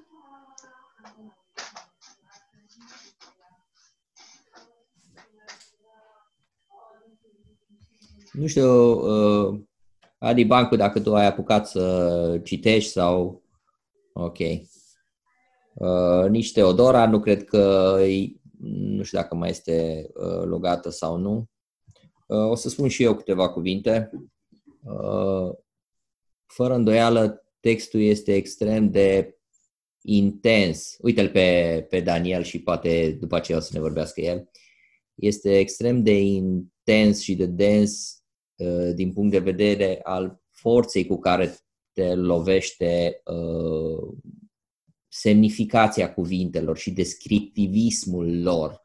Și aici poate uh, câteodată m-a deranjat și pe mine repetitivitatea termenilor de șoc pe care le folosește autorul. Sigur că el vrea să creeze o atmosferă și uh, reușește uh, să o facă, dar un anumit procedeu stilistic poate prin suprauzanță să ducă exact la un efect contrar. Adică la un moment dat forța aceasta a cuvintelor prin repetitivitate ă, produce uzura acestor concepte. Deci e un echilibru foarte fin pe care trebuie autorul să îl ă, stăpânească pentru ca acesta, acesta, această modalitate de exprimare să nu, nu ducă într-o eu știu, obișnuință. E ca și cu un sunet puternic pe care îl auzi sau un miros, hai să spun altfel, un miros foarte puternic care cu timpul, pentru că el este în continuare uh, prezent, uh, practic te obișnuiești cu el și nu mai are aceeași uh, forță care a avut uh, anterior. Aici trebuie să existe uh, o anumită dozare și trebuie să spun că și pe mine pe alocuri m-a, m-a deranjat. Mai sunt anumite elemente minore uh, de repetiții în text care îmi pare rău că nu am, uh, nu am notat ca să pot să uh, le prezint, dar astea sunt chestii inevitabile care un editor le, uh, le poate scoate fără nicio îndoială. În rest, e clar că autorul este în stare să își conducă stilul cu constanță, pentru că asta este iarăși una dintre problemele multor scriitori. Abordează un anumit stil și merg cu el un timp, după care obosesc, deviază, iarăși revin la stil stilul ăsta uh, este, este prezent, sau mai bine zis, a vorbit Costel de uh, tempoul textului. Tempoul este prezent și modul în care uh, este exprimată lumea asta este, uh, este menținut. Dar iar spun, atenție la suprauzanța unor, unor termeni. Uh, sigur că uh, această lume distopică și lov, clash, the clash of civilization, civilizations, deci lovitura asta, mai bine zis, întâlnirea între, între civilizații, uh, mi se pare interesantă, deși uh, personal eu cred că este, cel puțin din punct de vedere al modului în care se desfășoară geopolitica astăzi, este puțin probabilă, uh, pentru că uh, Rusia lui Putin face eforturi extraordinare ca să uh, rămână cu mâna deasupra oricăror manifestări de, de islamism. Și dacă te gândești numai la Gruzia și modul în care a fost gestionată criza de acolo, îți dai seama că uh, nu se permite sau nu se dorește coexistența într-un centru urban. Eu așa imaginez că este un fel de megalopolis acolo, uh, în care o parte din uh, populație este de origine rusă sau condusă de o mafie rusă sau ceva. Pe blog, pe site-ul, da. scuze. Da. Pur și simplu, nu știu de ce mi-a, mi-a scăpat. Uh, o să-l citesc și o să spun ceva cuvinte. Ok. Gabriel, poate ne spui tu câteva cuvinte, o părere personală? Uh, părerea personală, care pot să spun ceea ce m-a frapat în, față, în afară de ceea ce s-a spus deja, e că autorul a avut uh, o relatare, cum zic eu, exact cum uh, flat, cum este atunci când uh, știți, uh, în filmele americane. Că... Propria mea dintr-un hedonism din ăsta cumva, dar cumva nu pot să trec, adică mi-aș, tocmai de-aia l-am și rugat pe Alex să pot să citesc la voi, pentru că mi se pare că cumva se adresează unui public de cititori uh, în, în zona asta a literaturii. Și de eram foarte curios să văd uh, feedback-ul Na, mai departe de atât, știu că piața de carte din România e în felul în care e, adică nici situația din teatru nu este strălucită, toată lumea se chinuie, dar măcar se încearcă niște lucruri. Mai departe de atât, nu știu ce să zic. Adică, na, nu știu. Cam asta. Deci da, sunt, când, dacă la un moment dat va exista și sunt sigur că va exista un manuscris, să-l dau cuiva dintre voi, poate, sau dacă mai aveți chef la un moment dat, nu mai nu mai trimis să mai citiți sau mai citesc o bucată sau I don't know, I, nu, chiar nu... Dar cumva pentru mine miza întâlnirii acestei serii a fost să dau unui public avizat, cumva, și să văd ce vine și au venit foarte multe chestii bune. Și mi-a plăcut că am rezonat, adică aveam eu niște păreri negative care s-au ori venit înapoi. Sau legate de structură, care, din nou, eu simțeam că e cam așa, dar vreau să văd, bă, alți oameni care fac asta ce zic, care sunt, na, care scriu și ei. Cam asta, nu știu, că am devenit incoerent, da, e târziu. și mai, da. Mersi din nou, nu știu, din asta. Sper să ne mai vedem. Ce pot să te sfătuiesc eu după ce termini romanul este să-ți găsești 2-3 cititori beta și uh, să, mod, să, să fii deschis uh, la ce spun ei și în stare să rescrii anumite lucruri dacă cititorii nu înțeleg despre ce e vorba sau... După care o să apelezi la un redactor cum e Alex, foarte bun, și uh, după aia la editurile care nu prea mai sunt în domeniul SF. Ce spui tu, Daniel, e foarte ok, uh, dar Uh, să dai cuiva să citească, dar de, de regulă asta se face cu editorul și de aia Alexandru Maniu cred că a întrebat și bine a întrebat vrei să publici, unde ai vrea să publici? Pentru că e important să știi cine îți va fi editorul și să ai aceste discuții pentru că el vrea să vândă cartea sau, uh, mă rog, uh, să o scoată pe piață și așa mai departe. Și cred că una dintre cele mai importante discuții este cu editorul. Da, așa e, dar eu am aici o... Eu zic din experiență, deci... Bun, pentru mine marea problemă tot timpul a fost această întâlnire cu editorul. Bine, acum vorbesc în gol pentru că l-am terminat. Dar tot timpul am avut această mică suspiciune că de multe ori și am pățit asta trimițând la concursuri de teatru în România sau, în fine. De, de multe ori se citesc anumite texte sau se ignoră altele. Sau, adică nu mi se pare că există o, o, o deschidere completă. Tot e un fel de undeva ceva să știi, să fii din cu oia, cu ăla și da, corect. Mi-aș dori să am o, să am niște cititori beta, nu i am. Nu știu de unde, o să probabil scriu pe Facebook și nu are cititor beta. Ei, poți în primul rând să faci o le dai strigare nouă. aici la grupul nostru și sunt sigur că sunt păi, oameni care... Cred că așa voi, na, deci poate ne vedem la anul, sper. și zic lui Cristi și lui nu știu cine, cine mai vrea. Noi te așteptăm cu plăcere și la alte uh, întâlniri, să mai citești încă o, o bucată, poate uh, mai din continuare, care să ne arate, să ne, să ne dezvăluie un pic din, din creația ta.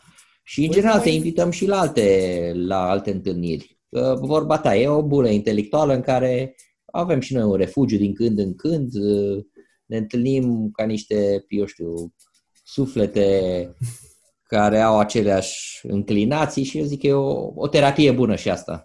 Da, e, e, corect. Păi, când, de că e de obicei un om care le am și eu pe ale mele și asta e un fel de relax acum. Că, na, făcând teatru și așa, na, scriu mult și spectacole, festivaluri, proiecte și așa mai departe. La întâlnire, adică știu cum ce mi ciudă e că n-am, nu s-a putut întâmpla chestia asta live. Asta mă, cred că ar fi fost o altă experiență. Să fim cu toții în aceeași cameră și să discutăm. Mm, să știi că nu e o, o diferență extrem de mare. Poate vibe-ul personal e altul, dar la nivel intelectual să știi că feedback-ul e cam același. Da, da, da. da. Nu, nu știu, dacă mai odată mai aveți un slot când nu-i nimeni și mai vreți să auziți uh, prostiile mele, eu vă stau la dispoziție. Eu uh, te uh, instig să te duci la noi acolo pe site, la club.galaxia42.ro, să-ți lași adresa de e-mail și să urmărești să vezi cam când mai avem întâlniri și dacă ți se par subiectele interesante, chiar te... Da, mai, mai intru, să, să văd cum o să stau cu timpul. Păi da, pe de-aia zic că pur și simplu poți să alegi ce, dacă ai timp sau dacă subiectul ți se pare uh, interesant. Mm-hmm. Oricum rămânem în, în, în contact, dacă nu altfel prin, prin Alex. Cool. Dar eu, Am...